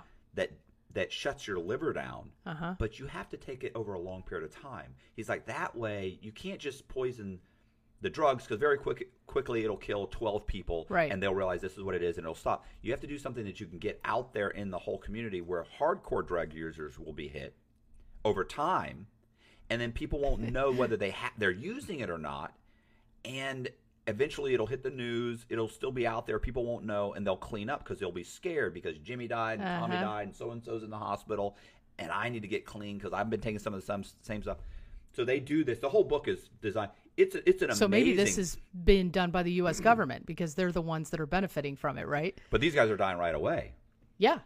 like And then there's scare out there, like you were saying. That's a really good Yeah. point. But I mean, let's, it's, you know, does the government even want to shut down, you know, drugs? Like, why wouldn't you? Like, just like you said, why Yeah. wouldn't you just regulate Yeah. it, charge, Tax the regulate shit out of it, Right? yeah. Like they regulated marijuana. I don't Yep. see people jumping off buildings. Like I don't see this as being a horrible thing. No, no. This isn't changed. I think it's just put a ton of money back into Yeah. the into the government. So you know that it works.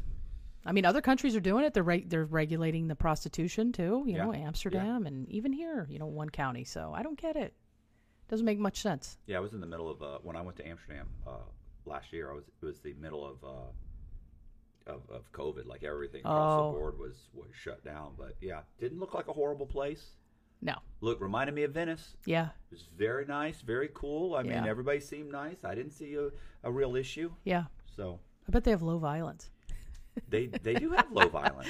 considering the. They, uh, they have low violence. They have low crime. Yeah. They have low across. Of course, everybody's relaxed. everybody's happy, relaxed. Yeah. relaxed. I Yeah. don't have to break into three people's houses to get enough money to buy my crack. I can just- exactly. I just, go I down- just get some weed. Yeah, I agree. Um, think you're onto something. Yeah, uh, yeah. I'm the first person to say that. Yeah, this is a dead. This, that, that horse has been beaten to death. Yeah, yeah. So, anything, any other things that you can think of that you know there's uh the the stories of what people do to one another you know we had this uh this chick once her dad put a pillow over his head and shot himself in the head to just mask the sound you know and we're in there and we get there and she calls us to for the cleanup and she insists on sitting in there and watching and i'm like that's fucking weird you know? And i'm thinking well maybe it's closure for her. Right. like she needs to see it and stuff. So she sits there doesn't say a word just like kind of a creepy sits there in the corner watches watches us clean it up. And then you know i'm pulling the bedding back and stuff and i find part of um his jaw with a tooth in it. Ugh. and uh she sees me grab it and i'm getting ready to throw it in the red bag. And she goes no no no no. I want it i'm like wait what's going on? you want that? Nobody's asked me for that. So I was like, fuck, what do I do? And I'm like, uh, okay. And I give it to her. And uh, she grabs it and she walks off. And the next day we get back to the job. You know, it was a decent sized job. Come back the next day and she's fucking wearing it around her neck on a necklace. That's how you keep daddy with you, I mean, folks. Jesus, wow, that's yeah. Yeah. yeah. People are very, very strange. People are fucking weird. Yep, weird, weird. Um, that was the first time and last time that that's happened that somebody wanted to wear it. But you know, you got like Angelina Jolie. Wasn't she wearing like a Oh, vial of vial blood? blood from uh, Billy Bob. yeah, Thornton. Billy Bob Thornton. And, they uh, both wore. Yeah. So maybe that's a thing. I don't know, but a jaw and teeth that's going to literally decompose on your. Hey, babe, what's that new perfume? What I don't. Decomp. So it wasn't. So we're not. so there's like still stuff attached to it. Yeah, it was a piece of the jaw with the tooth. It would look like a an incisor. Yeah, and she had it on a on a rope, like a chain, and she was proud of it. How old is this chick? 27, 28, Wow. Yeah. She's, she's younger. Yeah, She lived in the house. No. So, oh, she didn't live in the house, but he put a. But she was there when he. well, she's the next of kin. No, no. I'm saying she was there when he tried to kill himself. No, Okay. no, so she was there he when I tried to clean it. I guess he wanted to mask the the sound or whatever by putting a pillow there, but um, yeah, she was eccentric to say the least. Yeah, that's a polite way to say. it. Yeah. Um. Man, so how how often are you doing this?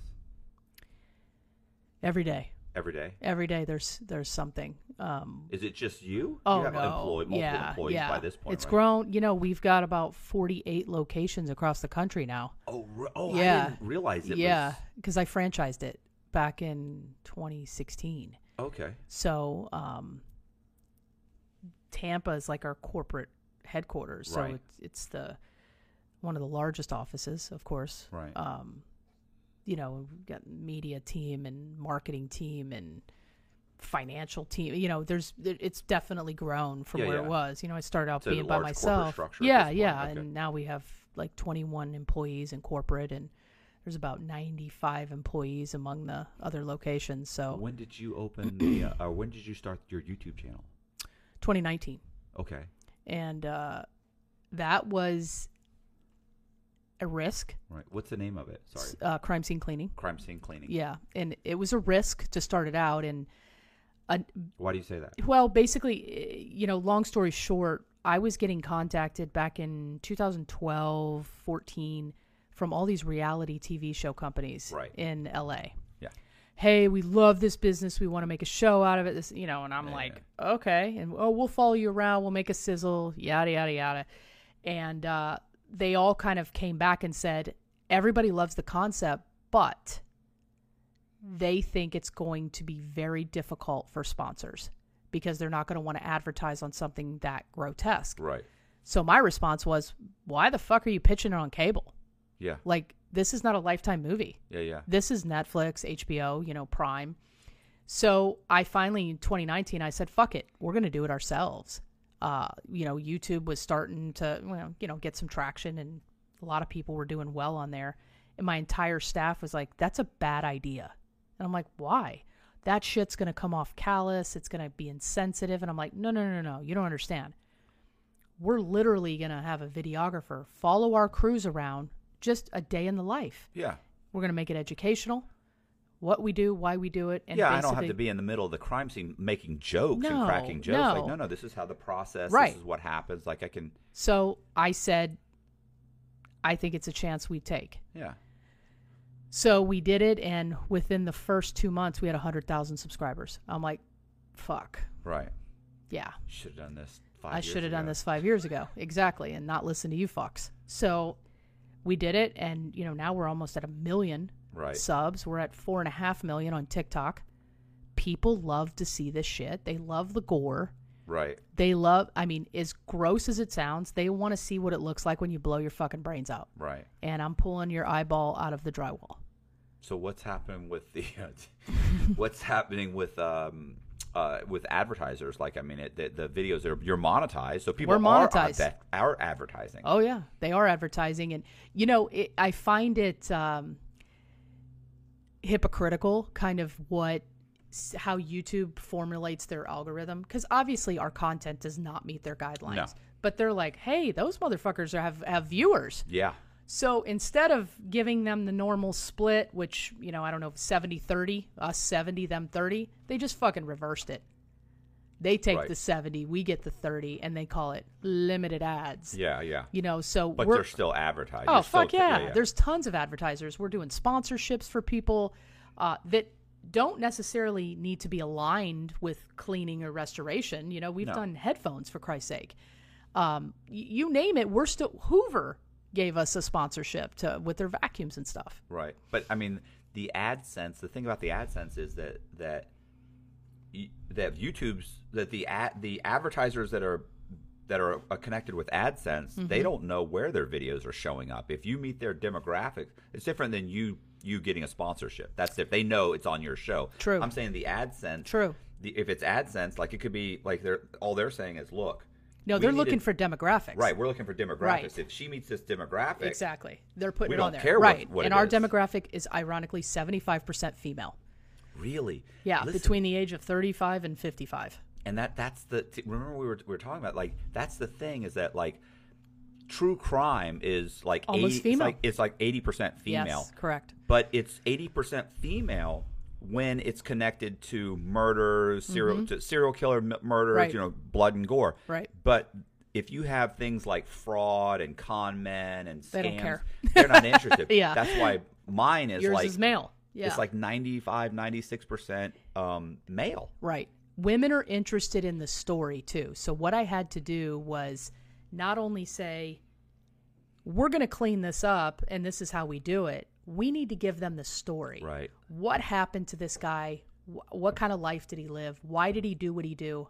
That's what women want. They want to know the story behind it. Men are more like, show me the fucking brains. Okay. right? Which is anyone yeah. really surprised by that? Yeah. No. Look at like you know horror movies. That's probably majority male because there's really not a theme there, All right. Okay. you know. But if you look at like a Lifetime channel, that's Yeah, re- real. That's all female. Yeah. It's more about the, the story The than story. it is the ultimate that's what women want. or whatever. And that's why these true crime channels they're doing so well because women are tuning in and paying attention. yeah. Man, almost a million subscribers. Yeah. And, and Since 2019, yeah. So man, we should have been at a I'm million dragging, last year, bro. and I'm. No, you're not. No, you're not. You're not at all. It's always yelling at him. I mean, yeah, yeah. it's it's and it's it's Connor's fault. It's It Connor is. and It Colby's is. fault. It is. You know, I you Connor's should like, probably got fire them here." immediately. Yeah, he's like, I just got here. Like I've been here like a year. Have you? It's been a year. Almost a year. Almost a year. How'd you find him? Um, it, he's uh, same uh, Colby. He contacted Colby and said, "Hey, I want to get into Colby? this." Colby, Tyler found Colby. Oh, I just one day said to, to Tyler, "Look, I want to interview people, but I want to do like three cameras, like Yeah. Danny does. Right, and, right. You know, I want to do that. Like that's like the the thing." And I was like, "But I can't work the cameras. I can't do the cameras and the switcher and this and that. And I can buy the equipment." And Right. He said, "I'll find somebody for you." Yeah. And like two weeks later, he said, "Okay, I, uh, can you meet this guy for breakfast at this time?" And Yeah. Sure. Bam. Enough. Yeah. Oh, and Colby, uh, like Colby quit his job. Jesus. Colby was making like a hundred thousand dollars a year as a, um, working in a in a, a warehouse as a coordinator in like a warehouse, like No like way. um, you know the truck doing Yeah. the trucks and everything. And but he's just he's he got to a point after so many years. He's got a, a, a daughter. He's a daughter. He's a daughter. He's married. Has a daughter. Young guy. And he's just like I got to that point where I was like, he went to his wife and said, "Look, I I don't want to do this the rest of my life. Yeah. Like it's good money, but I, I'm at the point now where they're starting to kind of like elevate me, and I'm going to Mm-hmm. get stuck making so much money that I can't back out of it. Golden handcuffs. yeah, and he said so. He said I I, I want to. This is what I want to do. I want to do YouTube. And she was like, okay, well, can we can we survive on, Yeah. on that? And he said, well, let me look into it. So he as soon as he kind of looked in, started looking into it. He had a buddy that was going to hire him to run his channel. He does has a sporting goods store. Yeah. He's gonna. I'll you. We start something with the Sporting's good, and then at the same time, Tyler came in and said, "Hey, here's my buddy. You know, you got to talk to Matt." So, so now I think he's making. He said he's making way more than he was making before. After was it like six months to a year? He's making more money now than he was making at the other job, No shit. doing what he likes to do. Yeah. So Good for him. yeah, so good for exactly. I I love stories where That's the perfect scenario. It When is. not only you're doing better than you were financially, but you're doing what you love. Yeah, I you know like just doing the YouTube and everything in general. Like I said, when I was in prison, I was I was ho- I was perfectly happy living in someone's spare room, just being able to do things that make me happy Yeah. instead of spending the rest of my life chasing money, Yeah. doing something that sucks that I don't really that's a, that's a struggle to get out of bed to do. Right. And you know the thing that I really like doing, you know, is bank fraud. Yeah. But the judge was very serious. The judge made it clear You can't even work for a you- title company you or can't anything. do that again. Yeah. And so, yeah. Can you even work in the financial Oh no, sector? I can't work. No, I can't work in finance. I can't work in real estate. I can't Ooh. work in construction or development. Damn. Um, but you know, so now that what what I love doing is just talking about. Like when they somebody Yeah. hires me to do a speaking engagement, Yeah. and the, you know, one you get to fly across the country. Yeah. You know, that's always fun. Yeah. So you fly somewhere and then you go and you give an hour long talk, and of course there's usually like a, a dinner after Yeah. or something beforehand. So it's Sure. a few hours. You get to talk about all the things that I've done, and especially if I talk to people in the industry, then they have stories and we can have the stories. and- Right. um, and I don't have to.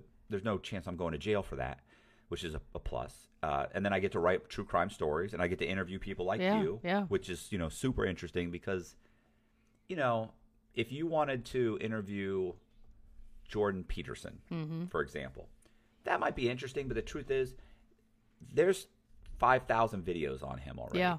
But there's not five thousand videos on someone in your your uh, line of work. Right, right. There's not somebody that like that to me is unique. Even Mm-hmm. in prison, when I was writing guys' stories, like a lot of these guys have tragic. Like you talk to some drug Oh, dealer who's in there, and you talk to some guy who's like, I was raised in the project. My mom was a prostitute. My dad was in prison.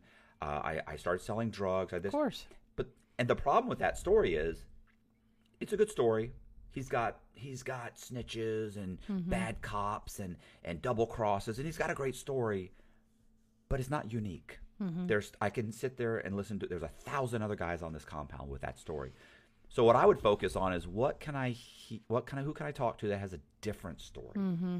It's still a crime, crime story. So it's it's Efraim Diveroli. It's the gun runner. Yeah. It's yeah. you know, it's a guy who's maybe he's the meth lab who's Yeah. but he's doing it in penthouses in Beverly exactly. Hills. I find that fascinating. right. All of their different histories, what got them to where they did, that where they went. I just I find it fascinating. Yeah, that's me too. Like I love talking to those guys.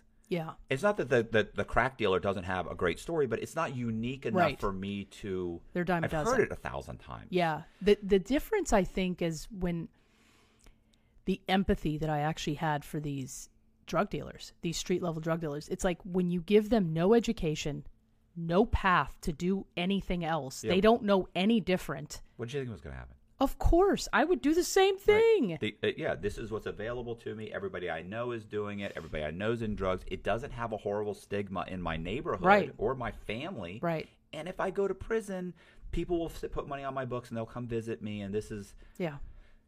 yeah, it's it's, It's a cycle, and y I think they're focusing on the wrong problem.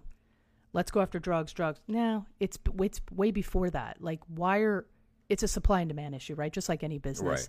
So why aren't we focused on what's causing the demand to begin with? right. Yeah. I think that's that's the the problem, and you know the stigma is wow. If you're a young black male and you're poor, your choice is to work at the 7-Eleven or deal drugs and actually be able to feed your family. Right. Yeah. Who wouldn't choose that? I Yeah. mean, come on. Well, you and I aren't going to f- fix the problem right this second. So We should though. we we'll work on it later. um. All right. So um. So you've got the YouTube channel. Yep. You've got. I see, I had no idea you were you had franchised this thing and you were all over the, your, your. Yeah. What do you do for the franchise? What do you do? You, do you train the people? Do you Yeah. provide them with all the? Train them, provide the marketing, um, the call center, the you know just the infrastructure set, in sense because what what you're doing is people are buying business in a box. They don't want to go through the shit that I went through starting out. You know, um, printing your own fucking business cards with perforations on the bottom. So they want they want a business in a box, and we're giving it to them. We're saying here, there's here's the system and the process. Follow it, you will be successful, just like we are. Right. And that's essentially the secret sauce to every franchise in the world. Right. So you're McDonaldizing it. You're and, and Exactly. so do they do they pay a franchise fee or They buy a territory, okay? um, you know, of 500,000 people. So you say you got a city like, you know, LA, that's a big city. You probably Right. got 10 franchisees that could be in that particular area. And then they pay us a royalty on every, um, a percentage on every job that they do.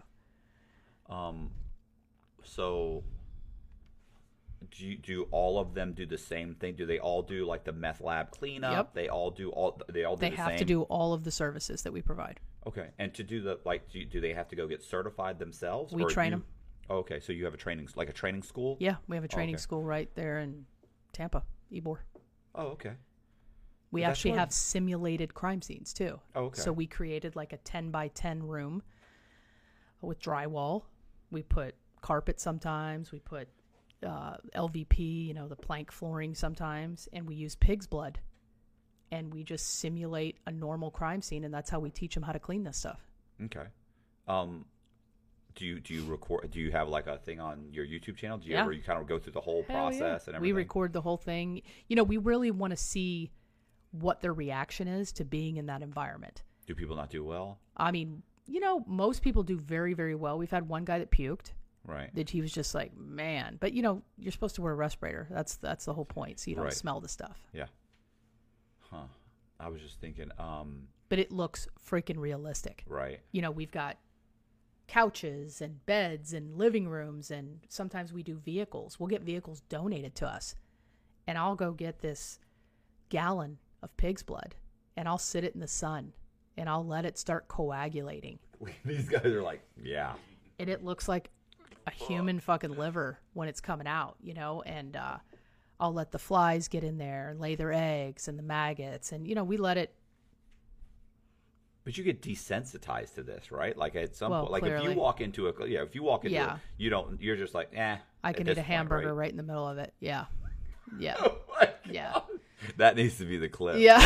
yeah, yeah. There can be rotting corpses Yeah. and blood and And- guts and everything, and I'm and- sitting there eating. yeah. A, I can eat a burger. Pass me the five guys. Yeah. I'm good. Yeah, I'm good. yeah. You know what? What's funny is, um, it was uh, I, there was I read like an article about um, uh, psychopaths and what what businesses psychopaths go into. Like what has a, the largest percentage of psychopaths? Like it Yeah. was CEOs was like one of the No largest. shit. Yeah, CEOs. Well, it, they also fall in like you know so antisocial behavior in general follow, but but Yeah. but narcissists. So Right. so sociopaths and narcissism a lot of times goes hand in hand. Mm-hmm. So you have it was CEOs, and then the next one was like surgeons, like doctors and surgeons. Oh, because yeah. to be The a narcissism. surgeon, Oh yeah. but to be a surgeon. And It's cut godlike. into somebody to cut into some- like to me. If you said, "Matt, I'm I'm paying you to cut into me. Here's your scalpel," I would have a hard time physically cutting into somebody. It just would freak me out. Um, but and I'm pretty much a sociopath anyway. But I'd have a hard time. So in general, like that, it's funny. So I'm wondering, like people that say, "Hey, I'm going to go into this business," you know, they must. I wonder if they're going into it because they're like, "It won't affect me," or they're saying, "No, I can easily handle this." Are some Ye- people just easily handling it? No big deal. Yeah, but I think it's it's uh everyone has a morbid curiosity. So we Like get people slow down at car accidents. yeah, right? like they're, they're like, rubbernecking it, yeah. looking at you that know. always kills me. I'm like, hey, Let's go. what are you doing? happened? They're like almost stopping. Yeah. the cops like We want to see an arm. Yeah. We want to see you know a decapitation or something. remove the blanket, Yeah.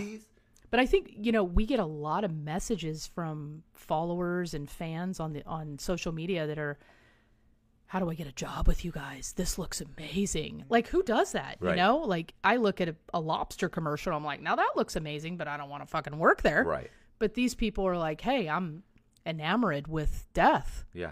and destruction, and I want to work there. And I'm like, hey, you're hired. Yeah. You, you need to start a franchise. Yeah, Yeah. yeah, exactly. Or you know, work with us. But a lot of people, it's it's not. It may look glamorous. I can't imagine how it would look glamorous, but in reality, it's fucking hard work. You're wearing a Tyvek suit, a respirator, which is like breathing through a straw. It's 110 fucking degrees in Florida Right. you're sweating your tits off and it's not it's not glamorous by any means you're you're miserable while you're doing it and once they get into the reality of it they're like oh yeah It's a lot of work. i'd rather you know go and eat a big mac than Right. than sit here and and sweat my tits off Yeah, well, I think that's most things. You, you, the glamour, like you, you, Yeah. you see the best part of it, and you realize, oh, wait a second, this is a lot of work. yeah but i think it's it's all mindset so what i do is i look at it as a mess for me it is no different than if somebody just took a quart of motor oil and poured it in your living room i would treat it exactly the same as i treat blood it's just a mess to me because remember the human is not there Yeah, they're gone Yeah. i mean maybe some parts are left but for the most part i don't know who you are i don't know what you look like i don't know anything about you i don't know your name sometimes i don't even know your fucking gender right. you know, uh, they won't even tell me. They'll just be like, "Hey, you know, clean up on aisle nine. Right. Okay, we're we're in there cleaning it up. I don't ask questions. When you're done, you probably have a feeling of um, of satisfaction, right? Huge, like, like, huge. Because I'm a big kind of before and after person, and this is kind of why I love flipping houses and remodeling, and and because I want to see a transition. And the best satisfaction to me is for to somebody to come in and go, "Where did it happen?" Yeah. That's that's it's- perfect for me. So it's funny because like when I was on the run, Mm-hmm. like I have plenty of money, I was still flipping houses. I would Oh, still nice. buy a house, clean it up, fix it up, you know, do the whole thing. Yeah. It's like, well, why are you doing that? It's like, well, I have to do something. Like, yeah, but Mm-hmm. of all the things you could do, why would you do that? I'm like, I I like it. Like I would go in, I can pay someone to hire to lay the wood floors. I like laying the wood Yeah, floors. right. I could pay someone to put in the French doors, but I like that. Yeah. Like so there were certain things I'm like, no, no, I'm gonna do the tile work. And they're like, um, okay. Uh, yeah, are you sure? Like, have you ever done it before? I'm like, yeah, I, Yeah. I like I enjoy doing it, so I would do those things. Um, and I was talking to Danny one time. He was talking about painting. Like, do you like Mhm. painting? I was like, yeah. I was like, and he's like, so you like it? So you like the like what? What do you like about it? I'm like, I like it when it's done. yeah. Like the actual going through the process of it. I I, I enjoy that the process. Do you find it therapeutic? I do. Calming to you? Very calming. Yeah. Like time Yeah. goes by. Like same. I feel the same way Mhm. about writing. Yeah. Like I'll start writing. I'll wake up at four in the morning or something. And I'm down here and this Yeah. and that, and I feel like I haven't done anything. And all of a sudden, I've written a couple paragraphs, and I'll look, turn around. Jess is making coffee, and I'm like, I'm like, what are you doing up so early? And she's like, it's it's five forty five. Like Yeah. you've been up for almost two hours. We gotta go to the gym soon. I'm like, Yeah. I feel like I've been here ten minutes. Yeah, yeah. And it's the same thing with painting. Like three hours will go by like that. People Yeah. say, "How long did it take you to do that?" And I'm always like, "I'm not. You know, I can't really even tell you because the time passes so quickly for Right, me." right. But I was explaining that to Danny from Concrete, Uh huh. and I and he said, "I go, do you, don't you have anything like that?" And he goes, "He goes, not really." And I went, "Wait a minute." I go, "Do you mow your own yard?" He goes, "Yeah." And I go, "When you're done mowing your yard." And it's done, and the mower's off, and it's put up, and you walk out. I go, and you look at the yard. Do you have a feeling of satisfaction? He goes, I love that. Yeah. feeling. And I said, I feel that all the time. exactly. All the time. Yeah. And he was like, he goes, you know what I do? And I go, what? He said, I actually watch TikToks of people mowing yards. And I go, no, you don't. He goes, absolutely. Yeah. So we'll probably once a week, he'll send me a TikTok of some guy that's completely finished the yard, a Uh-huh. yard. it's like a It like a time lapse. It's so satisfying. And he does. He like he's like he's like I love this. Yeah. I love look at look how look at all Yeah. the lines. Look Yep. what he did with the lines. Even ironing. Everyone hates ironing. I love it. Yeah, but when you're done, yeah, it's great. I'm It's, like oh, that. It's awesome. I did that. Yeah, yeah. Yeah. Okay. It's I get that. Yeah. I get that. I don't think most. I think if you work in the um, if you work in the warehouse in Walmart or you're a cashier, I don't think you ever get that satisfaction. No. And maybe they don't need that satisfaction. I don't know if everyone needs it that what we have, but Right.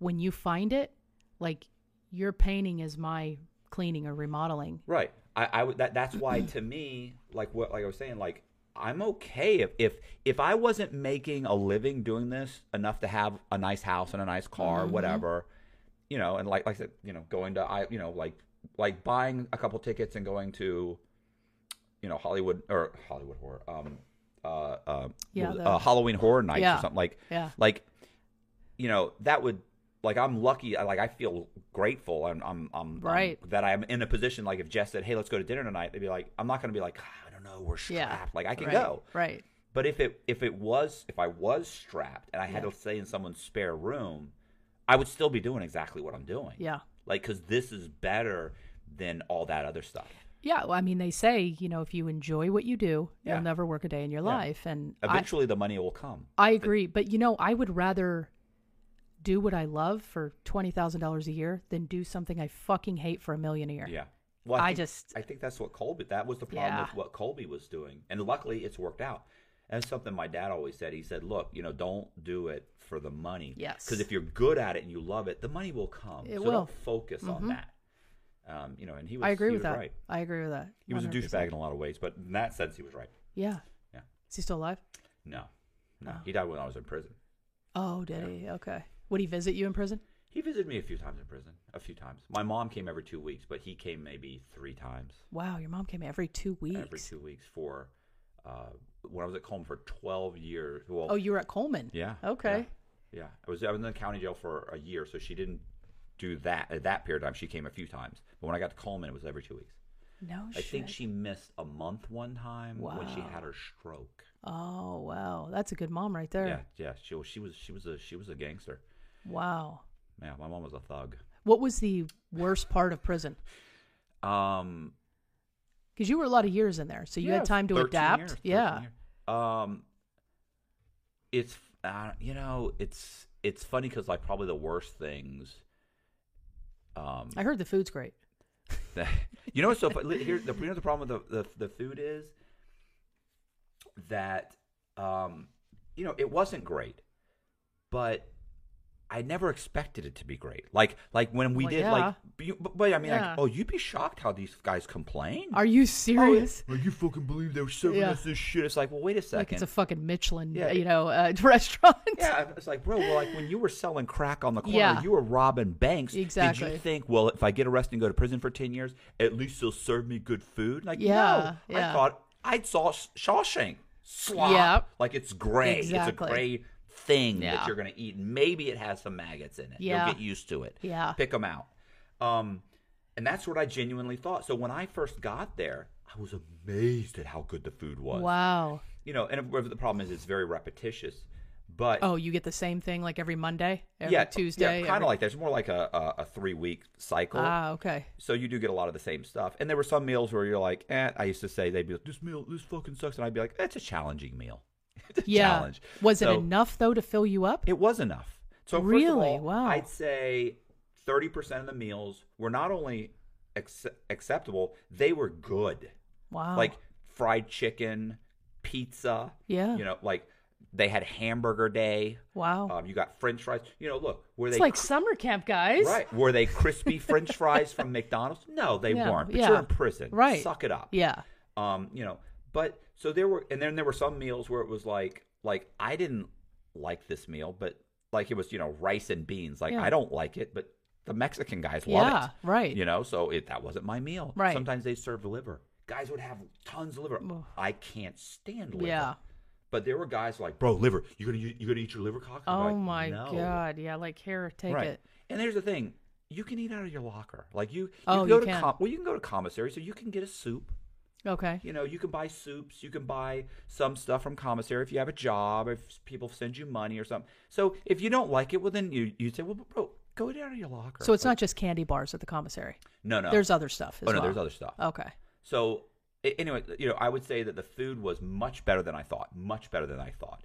You know, it's not perfect, but and listen, and this is another thing killed me. Like they give you, they call them holiday meals, right? For like Thanksgiving. Mm-hmm. Yeah. Like this is like this is like your Yeah. mom made Thanksgiving. Turkey stuffing, the whole bit. Yeah. Sick to your stomach, so much Nice. food that it's it's insane. Same thing with you know Christmas. Same thing with Yeah. you know. Listen, they it was so funny for like Halloween and stuff. Yeah. Like, or not Halloween for um I think it was like New Year's. Like they would literally close all the units down and they they have you come out in a in a line and you go and you get cookies and you get hot chocolate. Holy shit.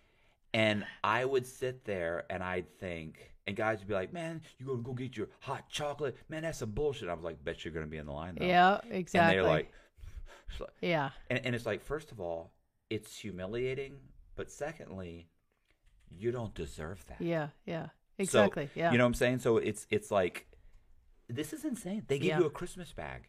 They give you a they, you don't know what a Christmas bag is. Christmas bag is a bag, and they give you like potato chip, little different types of potato chips you can't buy. Yeah. and they'll give you different stuff. And guys would complain. oh my god. When I got first got locked up, we used to get two of these. They were twice as big, and then it went down to one. Now the bag's half as big. It's uh like, bro, you're a bank robber. yeah. Exactly.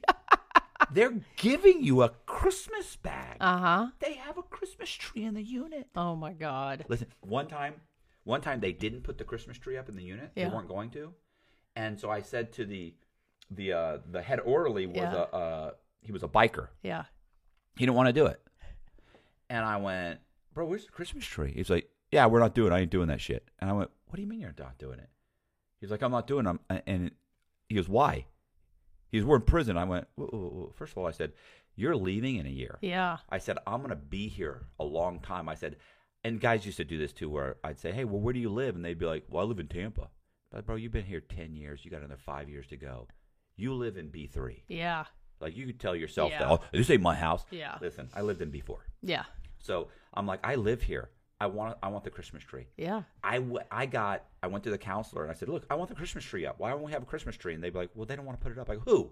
Billy? Yeah. Billy the jackass with the with the handlebar mustache. Well, can I put it up? Yeah. I, I said, I, I I live here. I want to see the Christmas tree. Right. And she goes, fucking Cox. She said, listen, you get as many people. She goes, I'm leaving in an hour. You have as many people in the unit want, and if there's enough people that ask for it, I'll put it up. I had like 20, 25 guys go and knock on the door and go, Christmas tree. Guys Nice. were like, I'm not doing that. I go, bro, you ever want anything from me? Yeah. You need to go do that. Like, Right. fucking dick. Yeah. And then they'd go and they'd knock on the thing. Listen, we got the Christmas tree. put up." Yeah. Good. It's stupid. Right. But Not was- really. Yeah. But it's, you know, That's your home right now. they have MP3 players there. Yeah. That cuts, I swear, that cuts 30% of your time off by having music. Yeah. You get to walk the track, you get to listen to it all the The problem is, too, in What do you prison- check it in and out? That type thing? No, no, you, Are you, you- can buy it. Oh, And you can download They sell you music Oh. for a dollar thirty-three a download for, for your music. Well, that's what we fucking pay on iTunes. Oh, is it? Yeah. Oh, but this is. I always thought it was expensive because No. they used to always say that it was like It's on expensive sh- when you have five dollars in your fucking account. Yeah. Yeah, then it is. Yeah. Yeah. Um. So you did that, uh, and you could listen to the music, and that's it's big because it's so loud in prison. People Yeah. are always like, "Oh, it's lonely and it's quiet." No, the No, it's, it's low. Yeah, it's Pray loud. for for loneliness. You know, I was shocked to find out there's a whole dating online thing with inmates Yeah. and people outside. Yeah. We actually had a fucking employee, a cleanup tech, that sought out a guy at Coleman, Okay. ended up marrying that motherfucker when he got out, No had a kid with him, and then of course now they're divorced. But she was like 47 and he was like 23. Yeah, that, that I can see that happening. That I didn't know that you guys could do the dating thing online. Yeah, well, you have somebody else kind of do it. You write a profile. Somebody else puts you on. There's like Pen Pal, whatever. Yeah. And then they get on CorrLinks, and so CorrLinks is the email system. Mm-hmm. So you basically send. It's almost like a text message. Like, you know, you send an email, then they go on the, they get it, then they can type something, and they can send it back to you, and um, they can come and visit. Uh, Yeah, she did that. Yeah. She came and visited. Eventually, they guess they got married. She could put money on his book. A lot of guys I'm will sure. pretend. Yeah. To just to get the money. Super interested. Right. uh, in some woman uh, so that she's putting a because let's face let's it be honest. What what does it take for a woman that's in the free world to seek out a guy that's incarcerated for many, many years, Yeah. what what is she really looking for? I mean, it's probably very safe to her. Like Yeah. you know, she's got it. She can say she has a boyfriend. He doesn't take a lot of time. She's, she he needs her. You know, it's semi companionship. Um, but there's also just weirdos where there are women in prison who are contacted by guys that literally want to date a woman in prison. They're fascinated by Yeah. their crime. They're fascinated by that she's locked up. The prison panty thing. I found out about that too. They love that There's- shit. there's w- There's a are- lot of shit, People man. People are disturbed. You know that more Yeah. than anybody. People Yeah. are weirdos. They've got some crazy fetishes. It just seems like, you know, uh, these women are so desperate for a relationship and they're tired of getting fucked over. So they feel like a guy that's incarcerated is safe. is not only safe, but has their undivided attention. Oh, oh, and no doubt they do. That's do. what it is. Well, and then think about it too, and then they get out and they think they're going to be um, loyal Oh, and yeah. respect, and they're not. Fuck no. This guy's a he's a yeah, scumbag. He's a scumbag. Um, He was a drug dealer. you know what's funny is so I was on a program called American Greed. Uh huh. This is I you, love that show. okay. I'll, You've been on that. Yeah, they did a Shut one-hour the special. front door. I love yeah, it. uh, and it's all here in Tampa. Like, Yeah. because it was Ybor City. No shit. where I did. I I'll bought I'll check it 109 out. houses in Ybor City. Love it. You probably bought some that I own now. Maybe.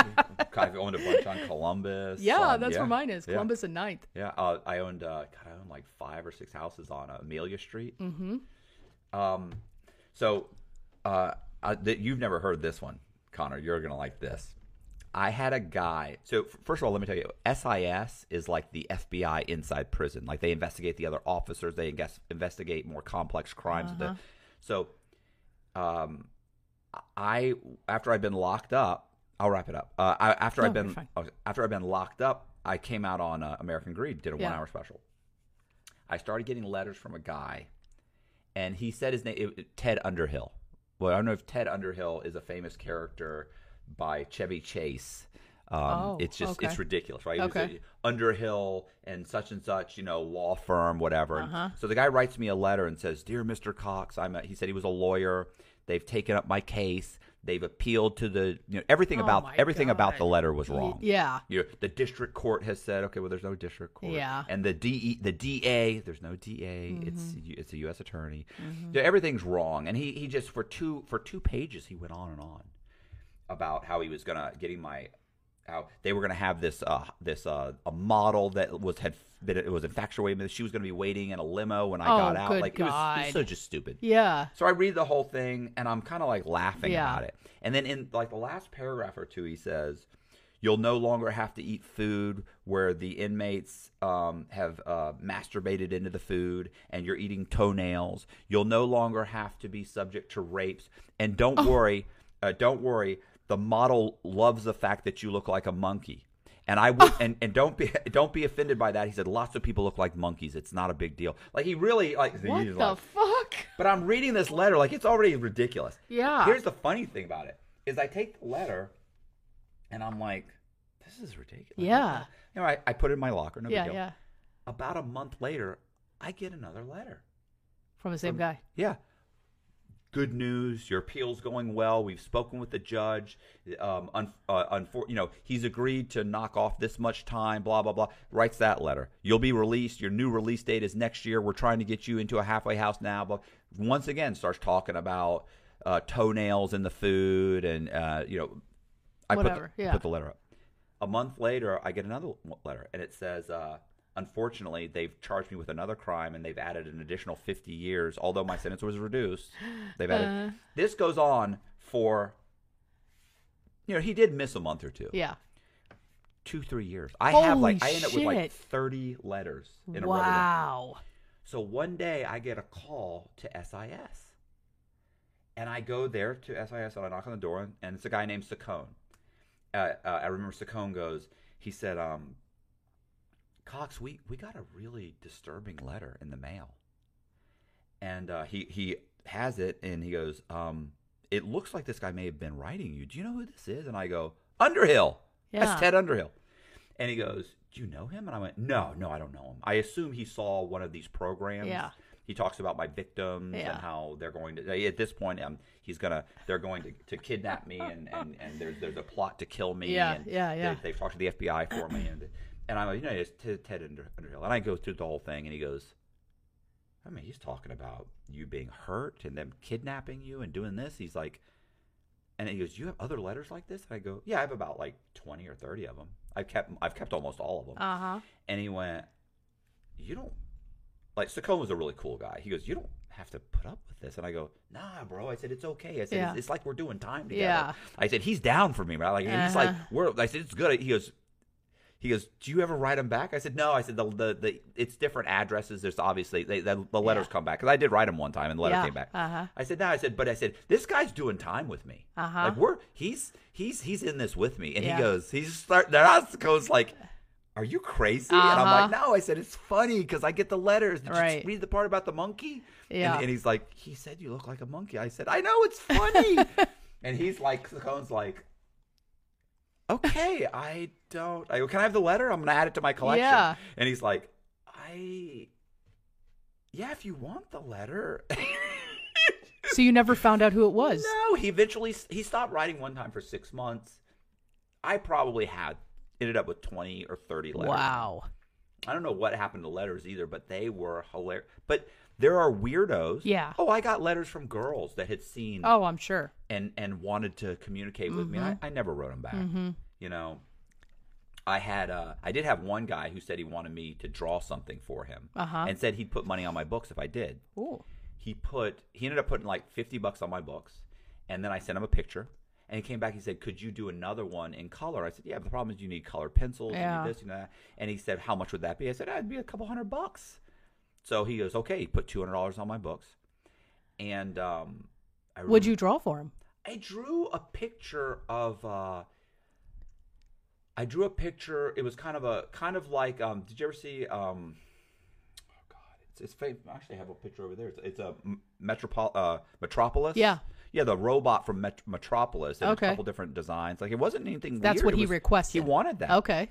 And then he think he wanted a picture of Madonna. I think he was gay because he mentioned Yeah. Madonna like three times in Yeah. the first letter. Like Yeah, yeah. You know, he's, he's, he loves Madonna. So Uh-huh. that's a little odd. Um, and when I read the letters, and mentally in my head, I could hear a lisp.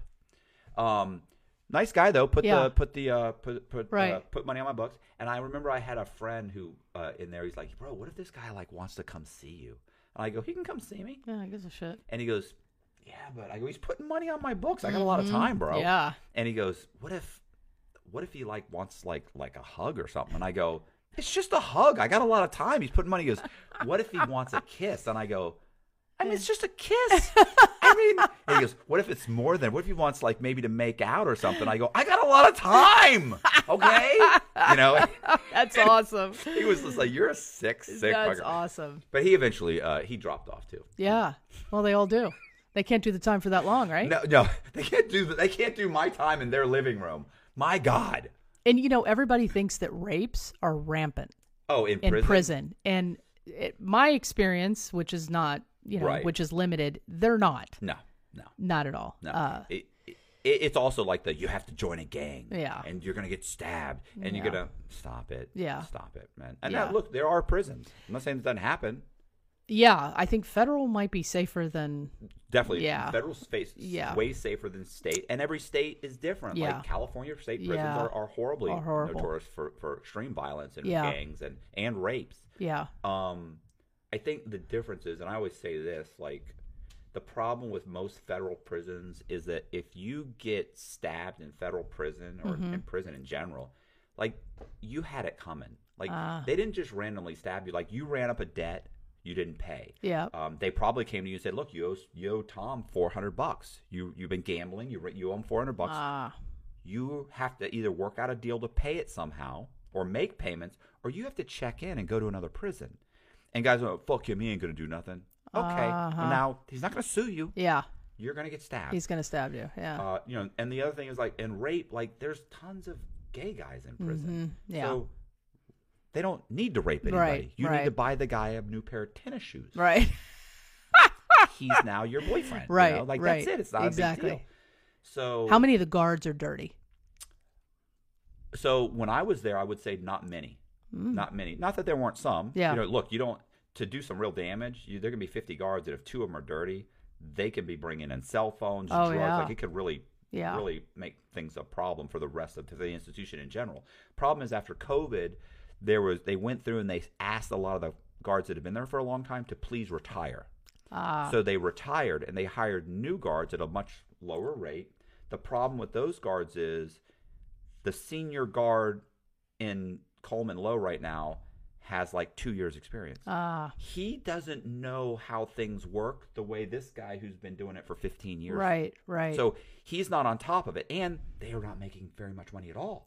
So well, that's why I find well, they're yeah, they're ripe for There, supposedly there was a shakedown at the low uh, a couple months ago. They pulled like 200 phones. This is 1,800 Mm-hmm. Oh guys. They got like 200 cell phones. wow. 1,800 guys. It's insane. My buddy Pete said, "Oh, if you want a cell phone, he goes, you can get a cell phone like this. It's not. It's not a joke. You could. You can make a call. You can get a call. You can text. You people, think that can- they would block the cell towers though Right, around but the they'd president? also then that interferes yeah, with, the, with the guards. The guards, yeah. It's you know, So cell phones, drugs, easy to get. yeah, Yeah. yeah, yeah, So obviously, there's guards bringing those in. yeah, yeah, well, yeah. So now it's worse than worse than ever when I was there. But then again, I don't, you know, I wasn't trying to use a cell Yeah, phone. yeah, And- yeah. And I had multiple times guys offer me, bro, if you, if you need a cell phone or if you need to use one, Yeah. no, I'm good. Yeah.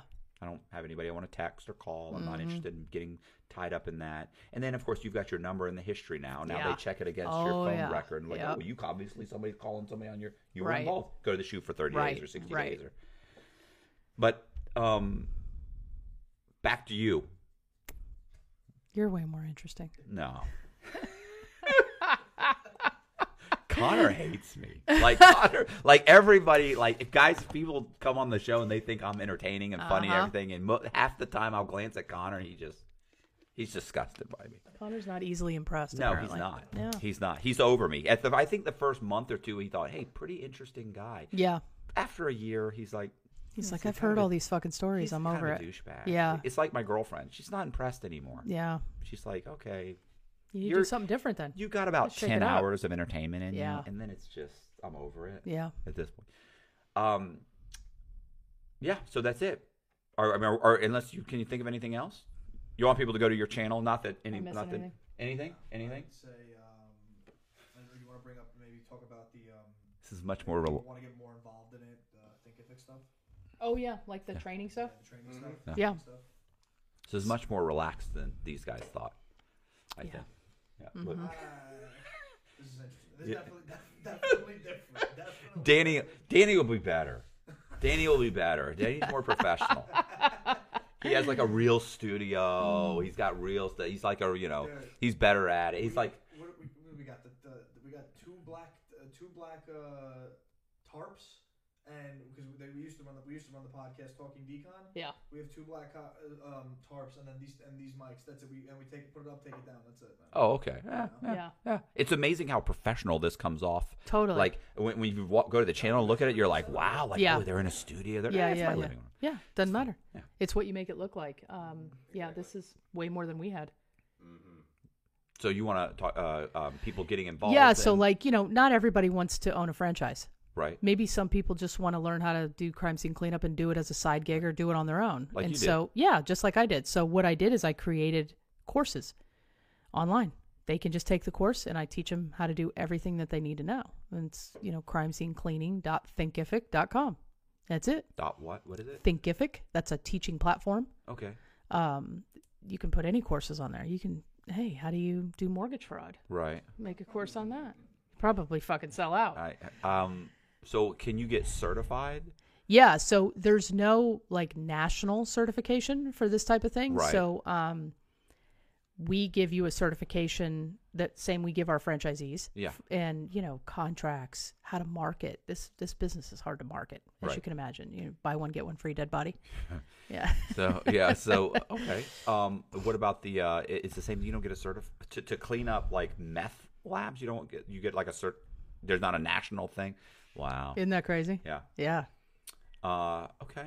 You have to have a license to give a pe- person a mortgage, but Yeah, you oh, don't yeah. have to have a license to To clean up a meth lab. clean up a meth lab. Yeah, isn't that crazy? It's all about the money. Yeah. Okay.